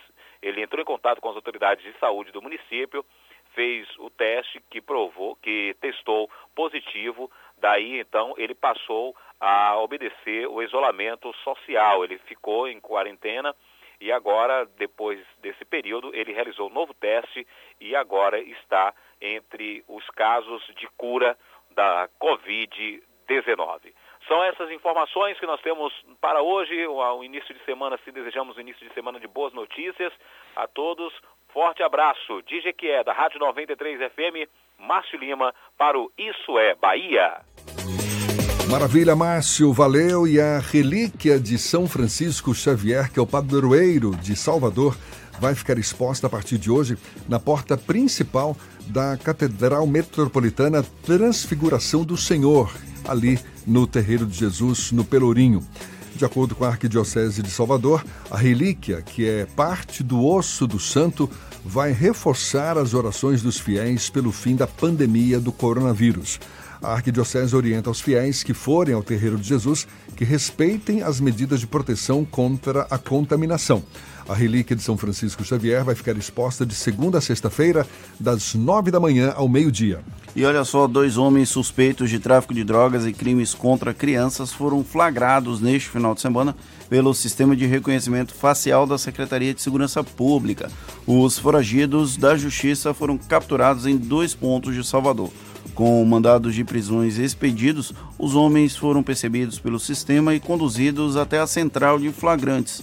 Até o momento, o reconhecimento facial foi responsável por ajudar na captura de 192 foragidos. Agora, 8h22, a gente dá sequência ao nosso giro pelo interior do estado, indo agora para Paulo Afonso, no norte da Bahia. Zuca, da Cultura FM, é quem fala conosco. Bom dia, Zuca. Bom dia, Jefferson. Bom dia, Fernando. Bom dia a toda a equipe do programa Isso é Bahia, agradecendo o carinho da audiência, que a semana possa ser positiva e de vitórias para todos nós. Olha, final de semana em Paulo Afonso foi marcado por um trágico acidente de trânsito que vitimou de forma fatal três pessoas. O acidente aconteceu na BA 210, no sentido bairro Tancredo Neves. Um casal que estava em uma moto mil cilindradas acabou colidindo com um homem que estava conduzindo uma moto de 50 cilindradas. A pancada foi muito grande. O casal Jorge Eudes Souza, de 21 anos, e sua namorada Fernanda Carolina Ferreira Lima, de 19 anos, morreram no local. Leonardo do Nascimento Silva, que vinha pilotando a moto de 50 cilindradas, ele chegou a ser socorrido para o Hospital Nair Alves de Souza, foi encaminhado para uma unidade médica em Arapiraca, no estado de Alagoas, mas infelizmente na tarde de ontem ele não resistiu e também faleceu, portanto, um acidente de trânsito que vitimou de forma fatal seis pessoas em Paulo Afonso e com certeza não é, a gente ficou chocado com, com toda a situação e até mesmo torcendo pela recuperação da terceira vítima, mas infelizmente ele veio a óbito na cidade de Arapiraca. A gente destaca números do coronavírus aqui em Paulo Afonso. Olha, nenhum caso foi registrado na capital da energia elétrica. Nós temos uma força-tarefa realizando eh, trabalhos de enfrentamento, de prevenção. São profissionais da área de saúde, profissionais da área de segurança. A gente reforça que a população também venha fazer a sua parte, tomando as medidas eh, de proteção, evitar locais de aglomerações, sair somente para o necessário e fazer a higiene pessoal, que a gente tem recebido várias informações com relação a esta natureza. Paulo Afonso tem nenhum caso registrado, né? a cidade não registrou ainda nenhum caso, tem 14 casos suspeitos, 40 notificados, um caso coletado, 124 pessoas estão sendo monitoradas pela Secretaria Municipal de Saúde. 26 casos pontuaram negativo. Então a gente vai destacando que apesar de não termos nenhum caso registrado, mas os números de suspeitos, notificados, coletados, monitorados, eles causam uma preocupação. Então a gente vai orientando a população através da nossa programação Cultura de Paulo Afonso para ficar em casa o maior tempo possível, sair somente em situações pontuais. O comércio de Paulo Afonso está funcionando apenas com supermercados, padarias, farmácias, entre outros estabelecimentos essenciais. O setor lojista continua fechado por mais 15 dias. São informações aqui da cidade de Paulo Afonso. O trânsito flui normalmente, com pouca intensidade de circulação de veículos e de pedestres. Tranquilidade também nas rodovias BA-210 e BR-110 são rodovias que cortam a cidade de Paulo Afonso. Barreiras sanitárias estão montadas nas entradas e saídas aqui de Paulo Afonso, realizando triagens e orientações para quem chega e para quem sai da cidade. Rádio Cultura de Paulo Afonso, a Cezuca para o Issa Bahia. Valeu, Zuca. Agora, 8h26, na edição de hoje do Jornal à Tarde, uma ampla reportagem sobre a crise que pode levar ao sistema, pode levar o sistema de transporte público nas, nos, na maioria dos municípios brasileiros ao colapso por causa dessa crise gerada pela pandemia do coronavírus. Uma reportagem também sobre a população de rua que vive à mercê da sorte e da fé sem condições de manter o recomendado isolamento social. E uma entrevista com o professor de infectologia da Universidade Federal da Bahia e coordenador de laboratório de pesquisa do UPS, Carlos Brites, sobre esse novo coronavírus. Afinal de contas, o que a ciência já sabe sobre a origem, as características e o poder destruidor desse novo coronavírus. Tudo isso na edição de hoje do Jornal à Tarde. A gente faz o intervalo e volta já já, agora 8h27 na Tarde FM. Você está ouvindo Isso é Bahia. Para vencermos o coronavírus, o mais importante é: Fique em casa. Lave sempre as mãos com água e sabão e Fique em casa. Não são férias, é um compromisso de todos. Fique em casa. A Bahia contra o coronavírus. Governo do Estado. Você que está em casa, quietinho ouvindo rádio, lembre sempre do seguinte: água e sabão podem salvar sua vida. Ó, Ligou a torneira, pai? É só esfregar bem os dedos e lavar toda a mão. Essa coisinha simples que qualquer criança sabe fazer pode matar esse tal de coronavírus. Esse turista a gente não quer aqui não, pai. Vai embora que a nossa parte a gente está fazendo. Se pique, Corona!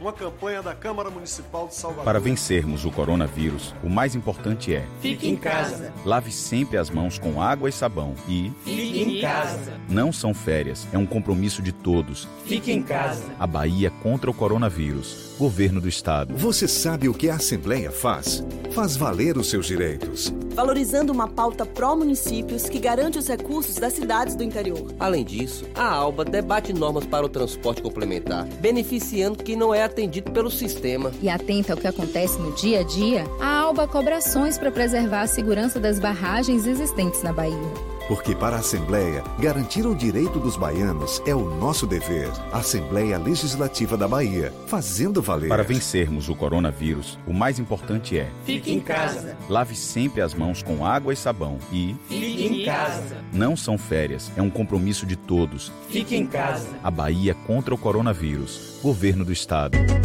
A tarde FM. Trânsito.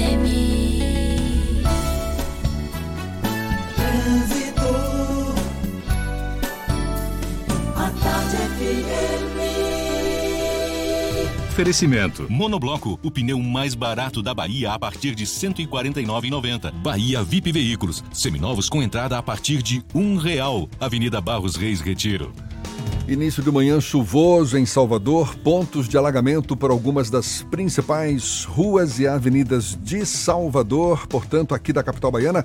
A gente tem mais detalhes com Cláudia Menezes. É você, Cláudia. Oi, Jefferson, voltei com mais informação. Muita chuva em Salvador. Além de alagamento na região das Sete Portas, tem também obras por lá. Um ônibus acabou caindo no buraco na via, a roda ficou presa, um guincho foi deslocado para o local. E uma outra informação é que a ladeira da fonte está totalmente alagada. Tem até carro praticamente boiando nessa passagem. Quem puder, evite passar por lá.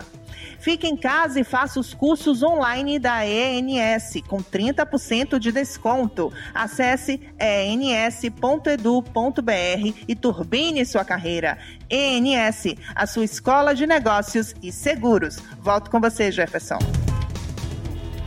A Tarde FM de carona com quem ouve e gosta.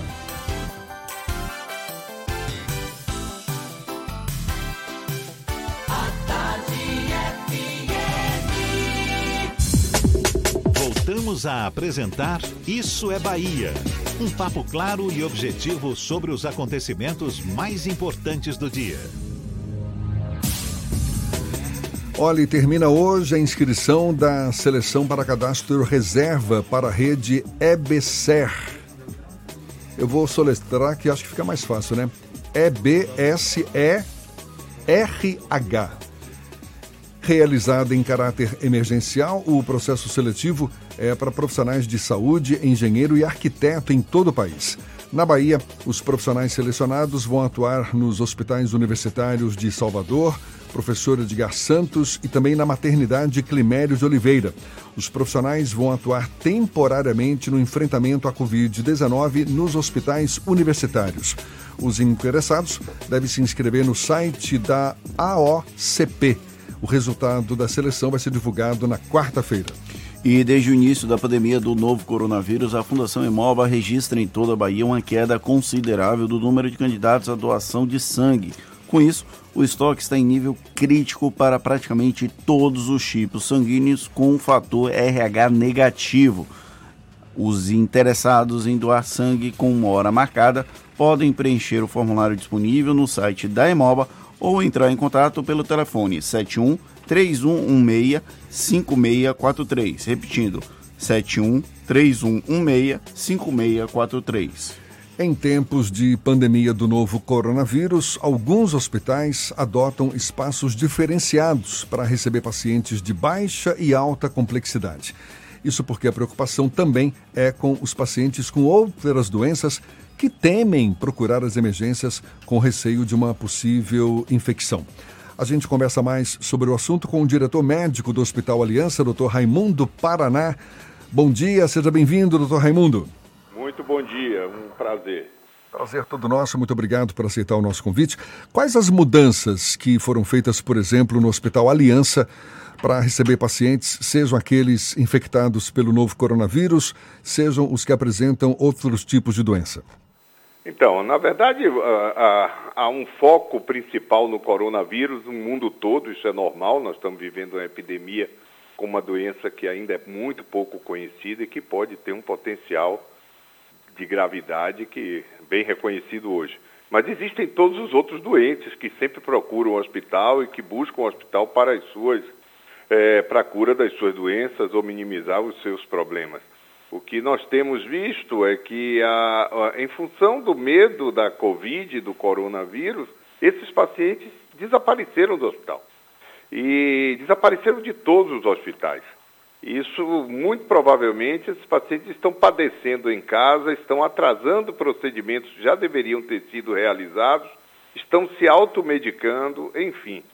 O que o Aliança busca é demonstrar de que existe, no, a maioria dos hospitais do país tem possibilidade de criar fluxos diferenciados para que pacientes com suspeita de Covid não permaneçam ao lado de pacientes sem a suspeita de Covid. Isso dá segurança ao médico e ao paciente. Em função da nossa estrutura arquitetônica mais moderna e horizontalizada, o nosso hospital tem, teve uma certa facilidade em montar esse fluxo. Então foi criado, foi criado um pronto, um pronto atendimento para doenças respiratórias que ele fica bastante distante do pronto atendimento geral, da emergência do hospital.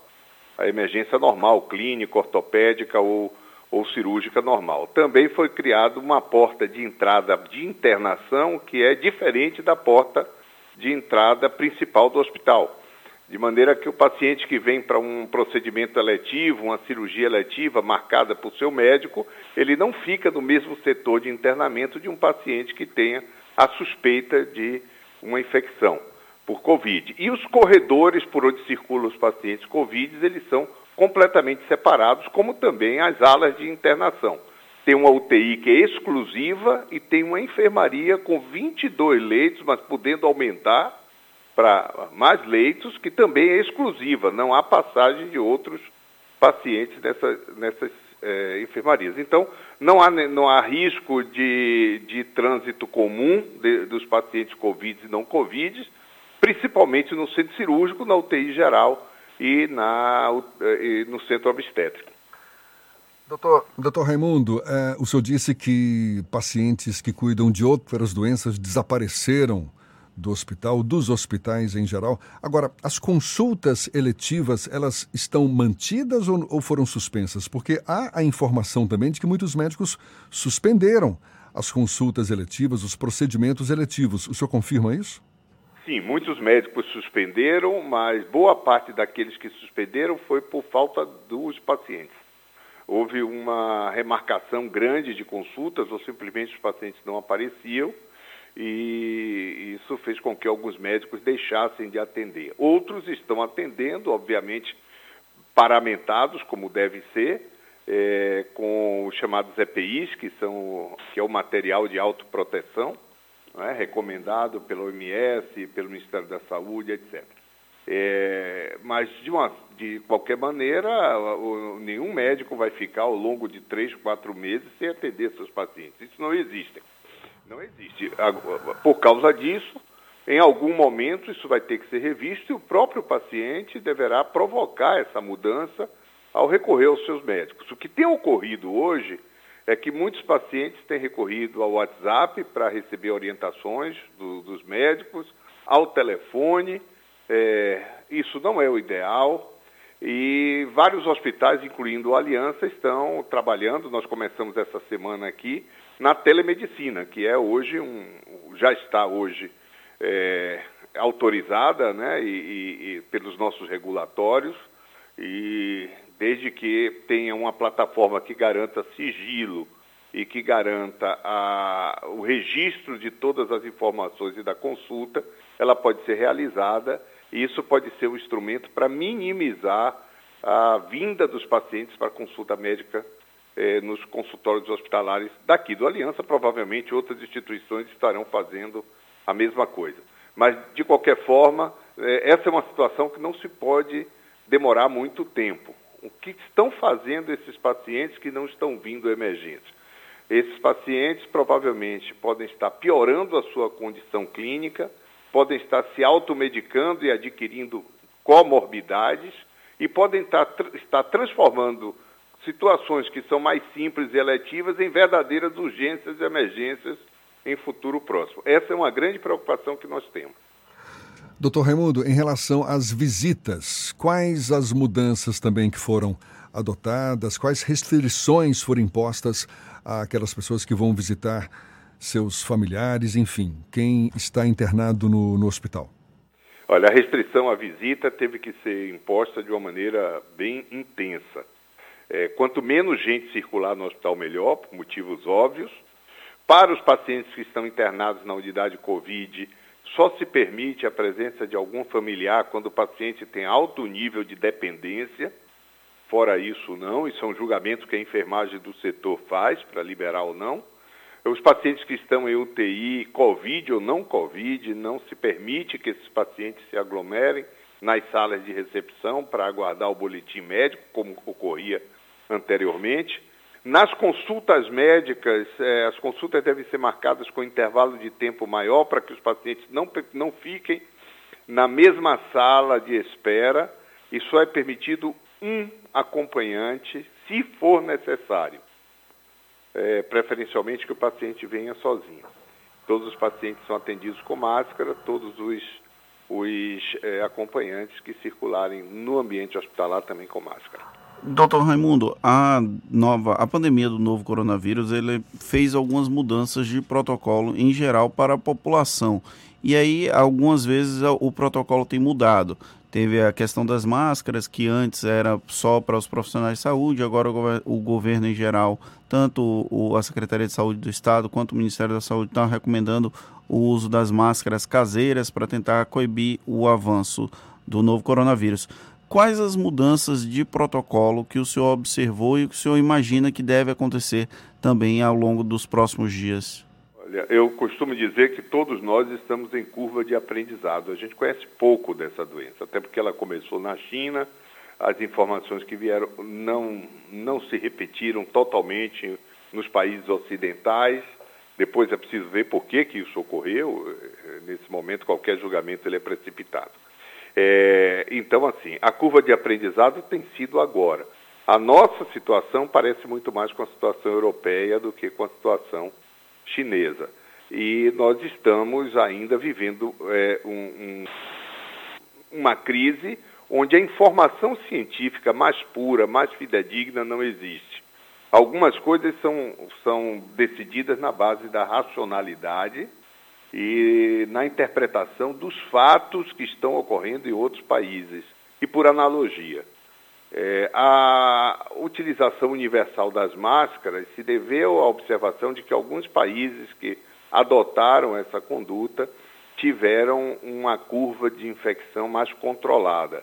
Por outro lado, é preciso chamar a atenção que foram justamente esses países que também adotaram uma série de outras é, medidas que também podem ter ajudado neste, é, neste resultado. Mas a, a utilização da máscara, sem dúvida, ela tem algum valor, porque a principal via de contaminação é pelas gotículas da tosse ou, ou pelo, pelo espirro, mas a tosse sobretudo.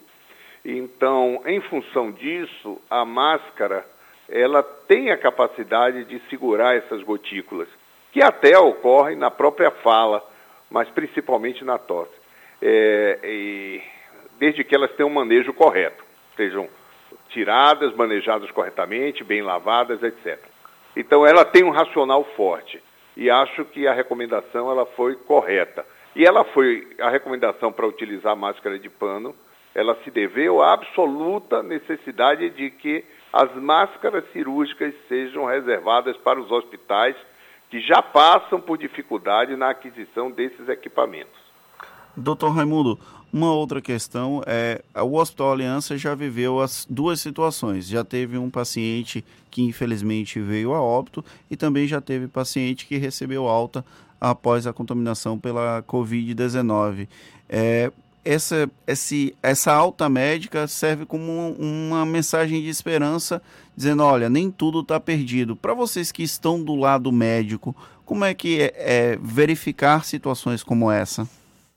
Olha, primeiro, assim, a história natural dessa doença é desconhecida. É bastante desconhecida. Nós temos pacientes jovens que fazem forma grave, pacientes idosos que saem muito bem, não fazem forma grave Claro que as comorbidades como diabetes e hipertensão, sem dúvida, têm, têm um, um impacto imenso no risco, sobretudo no risco de mortalidade. Mas há uma certa imprevisibilidade.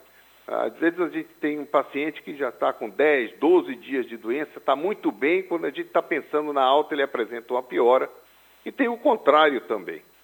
É, neste momento, nós tivemos um óbito e de um paciente que nós tínhamos toda a esperança que iria, é, ele deveria sair, porque ele estava evoluindo bem comparado aos outros dois pacientes. Bem melhor do ponto de vista respiratório, com todos os parâmetros levando a crer que ele melhoraria. Ele teve um problema e acabou falecendo, enquanto os outros dois estavam gravíssimo em estado crítico ainda estão vivos e começaram até a ter alguma, alguma resposta. É, nós temos três pacientes que receberam alta, um deles chegou aí para a UTI e, e, e, conseguiu melhorar rapidamente, e dois eram pacientes idosos, inclusive com comorbidade, mas que saíram bem. O que, é que eu quero dizer com isso? É que é uma doença traiçoeira, é, absolutamente imprevisível na sua história clínica, é, que nós médicos conhecemos ainda muito pouco dos indicadores e dos marcadores de progressão e de rapidez da progressão da doença, que o maior alarme, sem dúvida, é a falta de ar e os pacientes só devem, é, aqueles que estão em acompanhamento domiciliar, é, devem ficar bem atentos à questão da falta de ar. É, e falar com o seu médico imediatamente. Aqui no Aliança nós temos um enfermeiro e um médico que liga diariamente para os nossos pacientes que estão em acompanhamento domiciliar, e essa é a primeira pergunta que é feita. Enquanto isso, é preciso se criar a, um, um, modelo de história natural até que tenhamos um tratamento, e nós não temos até então. É, bom, mas também esse vírus ele envolve outros órgãos e tecidos, não só o pulmão. Uma parte dos pacientes morre por miocardite, inflamação no coração fazem arritmia e falecem. Isso na França tem sido observado em até 16% dos pacientes. Alguns pacientes fazem, inclusive, alterações é, dos genitais, de, de, de, de, perdão, das glândulas é, do, do, testículo e do ovário. É, o, outros fazem alterações no sistema nervoso central, encefalite, sangramento no sistema nervoso central. Outros fazem tromboses, fenômenos trombóticos disseminados. Outros fazem, isso vai a 25%, insuficiência renal. Portanto, não é um vírus só do pulmão, ele, ele envolve outros órgãos e tecidos. Doutor Raimundo, para a gente encerrar, nesse esforço de proteger as pessoas em geral contra o, esse novo coronavírus, a, a, e a, os profissionais de saúde certamente merecem uma atenção redobrada porque eles estão na linha de frente. Houve um caso é, de um hospital em São Paulo e que é especializado em cuidar de idosos, na reabilitação, nos cuidados com os idosos. Ele lançou um desafio para os profissionais de saúde de confinamento dentro do próprio hospital, isso durante um determinado período. Então, parte dos médicos, enfermeiros, psicólogos, enfim, profissionais é, ligados a essa área da saúde, inclusive também seguranças, cozinheiros, até é, chegar a aceitar esse desafio. O senhor concorda com uma medida como essa e admite que possa ser adotada também no Aliança ou em algum outro hospital daqui de Salvador?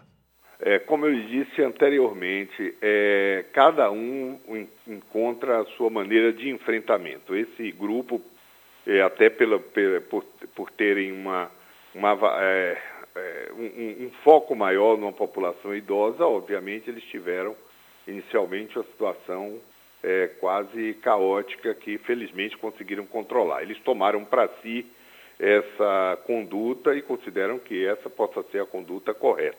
Por outro lado, dados que estão vindo, por exemplo, da China, demonstram que o confinamento dos médicos, enfermeiros e outros profissionais foi responsável por mais contaminação do que a contaminação desses profissionais dentro dos hospitais. É, por quê? Porque o indivíduo nessas áreas de confinamento, e no caso deles eram hotéis próximos aos hospitais, ele se torna menos, ele usa menos os chamados EPIs, que são os, os, é, os, é, os materiais de autoproteção, ele se torna baixa a guarda em relação a risco de transmissão e por aí vai. Na verdade, o que a gente deve lutar é para não ter desabastecimento dos EPIs, que são os instrumentos de autoproteção. Por quê? Uh, a doença tende, tende a ser mais grave nesses profissionais, muito provavelmente porque eles são infectados por uma carga viral maior. É, isso, os dados da Itália nos sugerem fortemente essa possibilidade. Portanto, aí está a importância de não termos desabastecimento dos EPIs. Quando nós vemos as cargas confiscadas, as compras confiscadas em aeroportos internacionais, etc., isso nos preocupa. Isso sim é o nosso grande desafio.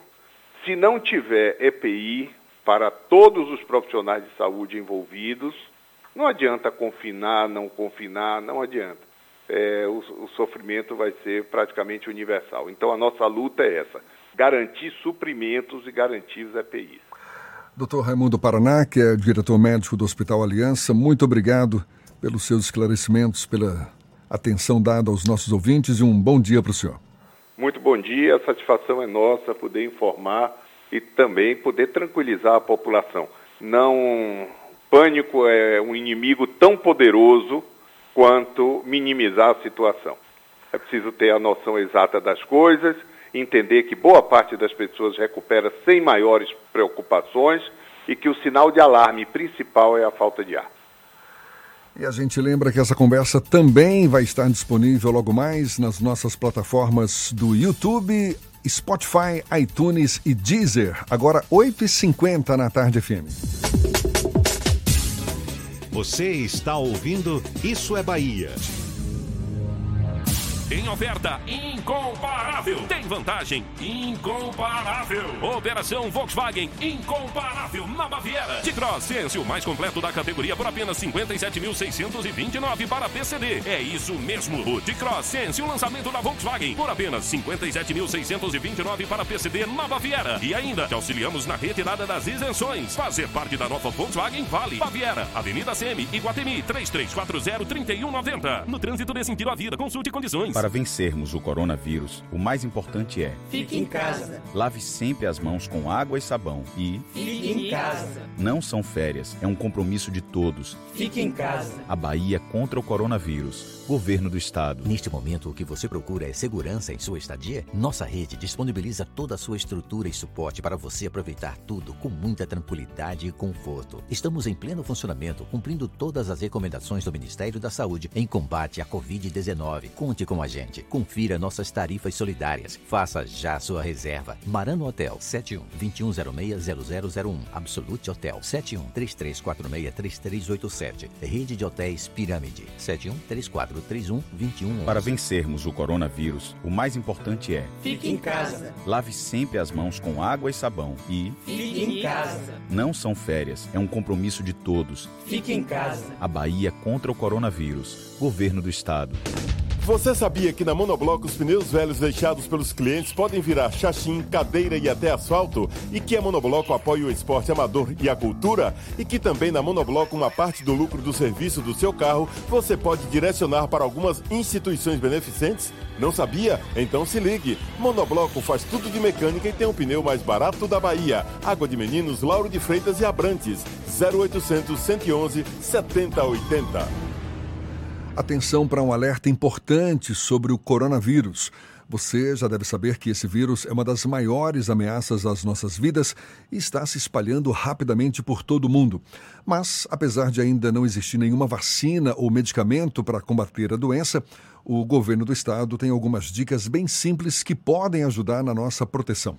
Anota aí: lave sempre as mãos com água e sabão Evite contato com pessoas que estejam com sintomas da gripe. Mantenha sempre um metro e meio de distância das outras pessoas. Cubra com o braço, o nariz e a boca ao espirrar ou tossir. Evite tocar nos olhos, nariz, boca. Deixe os ambientes bem ventilados e o mais importante, fique em casa. Foi assim que outros países conseguiram combater o avanço da doença. Escute os especialistas de saúde. Fique em casa. Todo cuidado é pouco. Então, é muito importante seguir todas essas dicas de saúde. Vamos nessa, que a prevenção é o remédio. A Bahia contra o coronavírus. Governo do Estado. Voltamos a apresentar Isso é Bahia. Um papo claro e objetivo sobre os acontecimentos mais importantes do dia. A gente vai agora até a redação do Portal à Tarde. Thaís Seixas tem novidades. Bom dia, Thaís. Oi, Jefferson e Fernando, bom dia. Bom dia aos nossos ouvintes de todo o Estado. A Organização das Nações Unidas lança um apelo para a proteção de mulheres e crianças vítimas de violência doméstica, principalmente no período de confinamento provocado pela pandemia do coronavírus.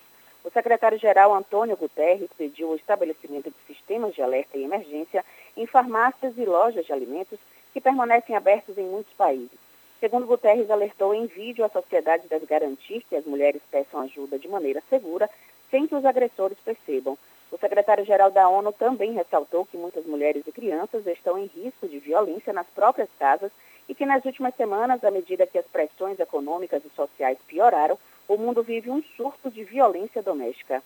E aqui na Bahia, equipamentos do curso de medicina da Faculdade Pitágoras são cedidos temporariamente, temporariamente ao Hospital Regional de Eunápolis para auxiliar o atendimento pela rede pública de saúde dos pacientes infectados pelo coronavírus.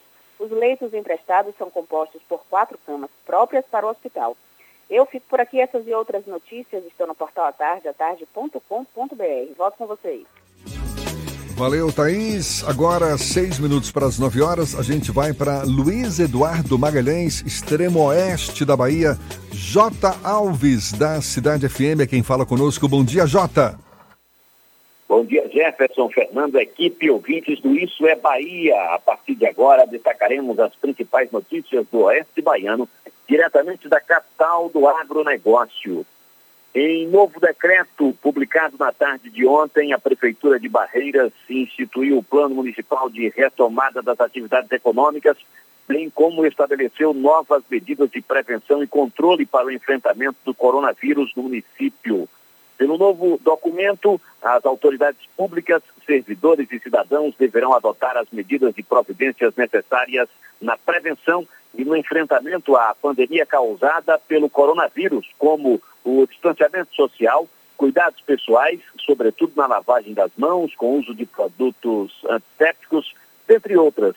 A partir de hoje, o transporte coletivo passa a funcionar integralmente, cabendo à empresa não exceder é, o número, a capacidade de passageiros sentados, além de realizar a limpeza e higienização diária.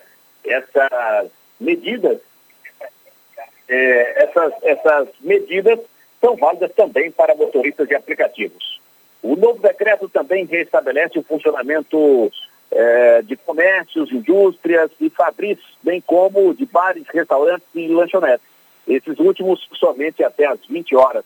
Após esse horário, poderão funcionar internamente, atendendo o público por telefone ou através de entrega delivery ou drive-thru.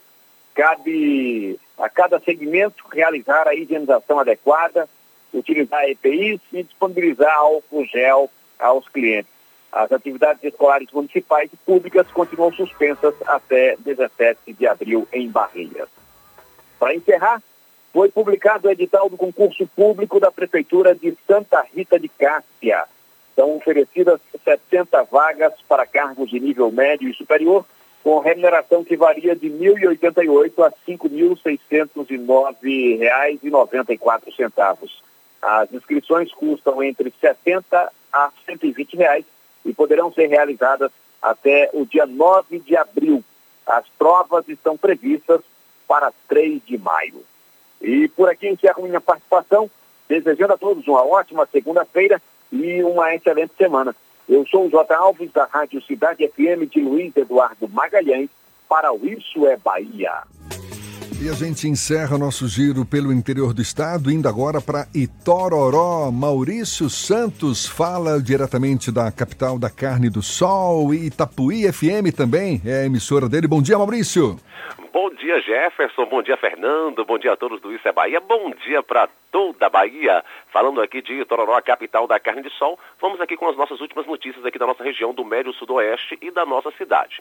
Olha, visando unicamente resguardar a saúde pública, o prefeito, doutor Adalto, suspendeu aí pelo prazo de mais sete dias o funcionamento do comércio aqui na cidade, começando a valer a partir de hoje das 8 horas da manhã podendo ser prorrogado por maior período caso haja mudança aí do cenário epidemiológico que justifique tal medida. Agora passando para vocês aqui o boletim aqui da nossa cidade, olha, sobre o Covid, casos monitorados em isolamento social são 23. Casos suspeitos, nenhum. Casos descartados, 7. Saíram do monitoramento 56. Aguardando o resultado de exames, nenhum. Agora já os casos confirmados são quatro casos confirmados aqui em nossa cidade, em Itororó. Jefferson, Fernando, bom dia para vocês. Eu sou Maurício Santos, falando aqui da Rádio Itapuí FM de Itororó. Para o Isso é Bahia, para toda a Bahia, ótima segunda, bom dia. Acabou, Fernando! Encerramos mais um episódio, mais um dia de Isso é Bahia. Amanhã, às sete da manhã, estamos de volta para Salvador e em torno e a partir das oito para todo o estado. Um grande abraço no coração de todos vocês e sigamos em casa na quarentena. Quem pode ficar em casa? Um grande abraço. Muito obrigado pela companhia, pela audiência, pela confiança. Aproveite bem o dia, segunda-feira. Ainda tem muito chão pela frente. Amanhã tem mais. Tchau, tchau. Tchau, tchau. Tchau, tchau.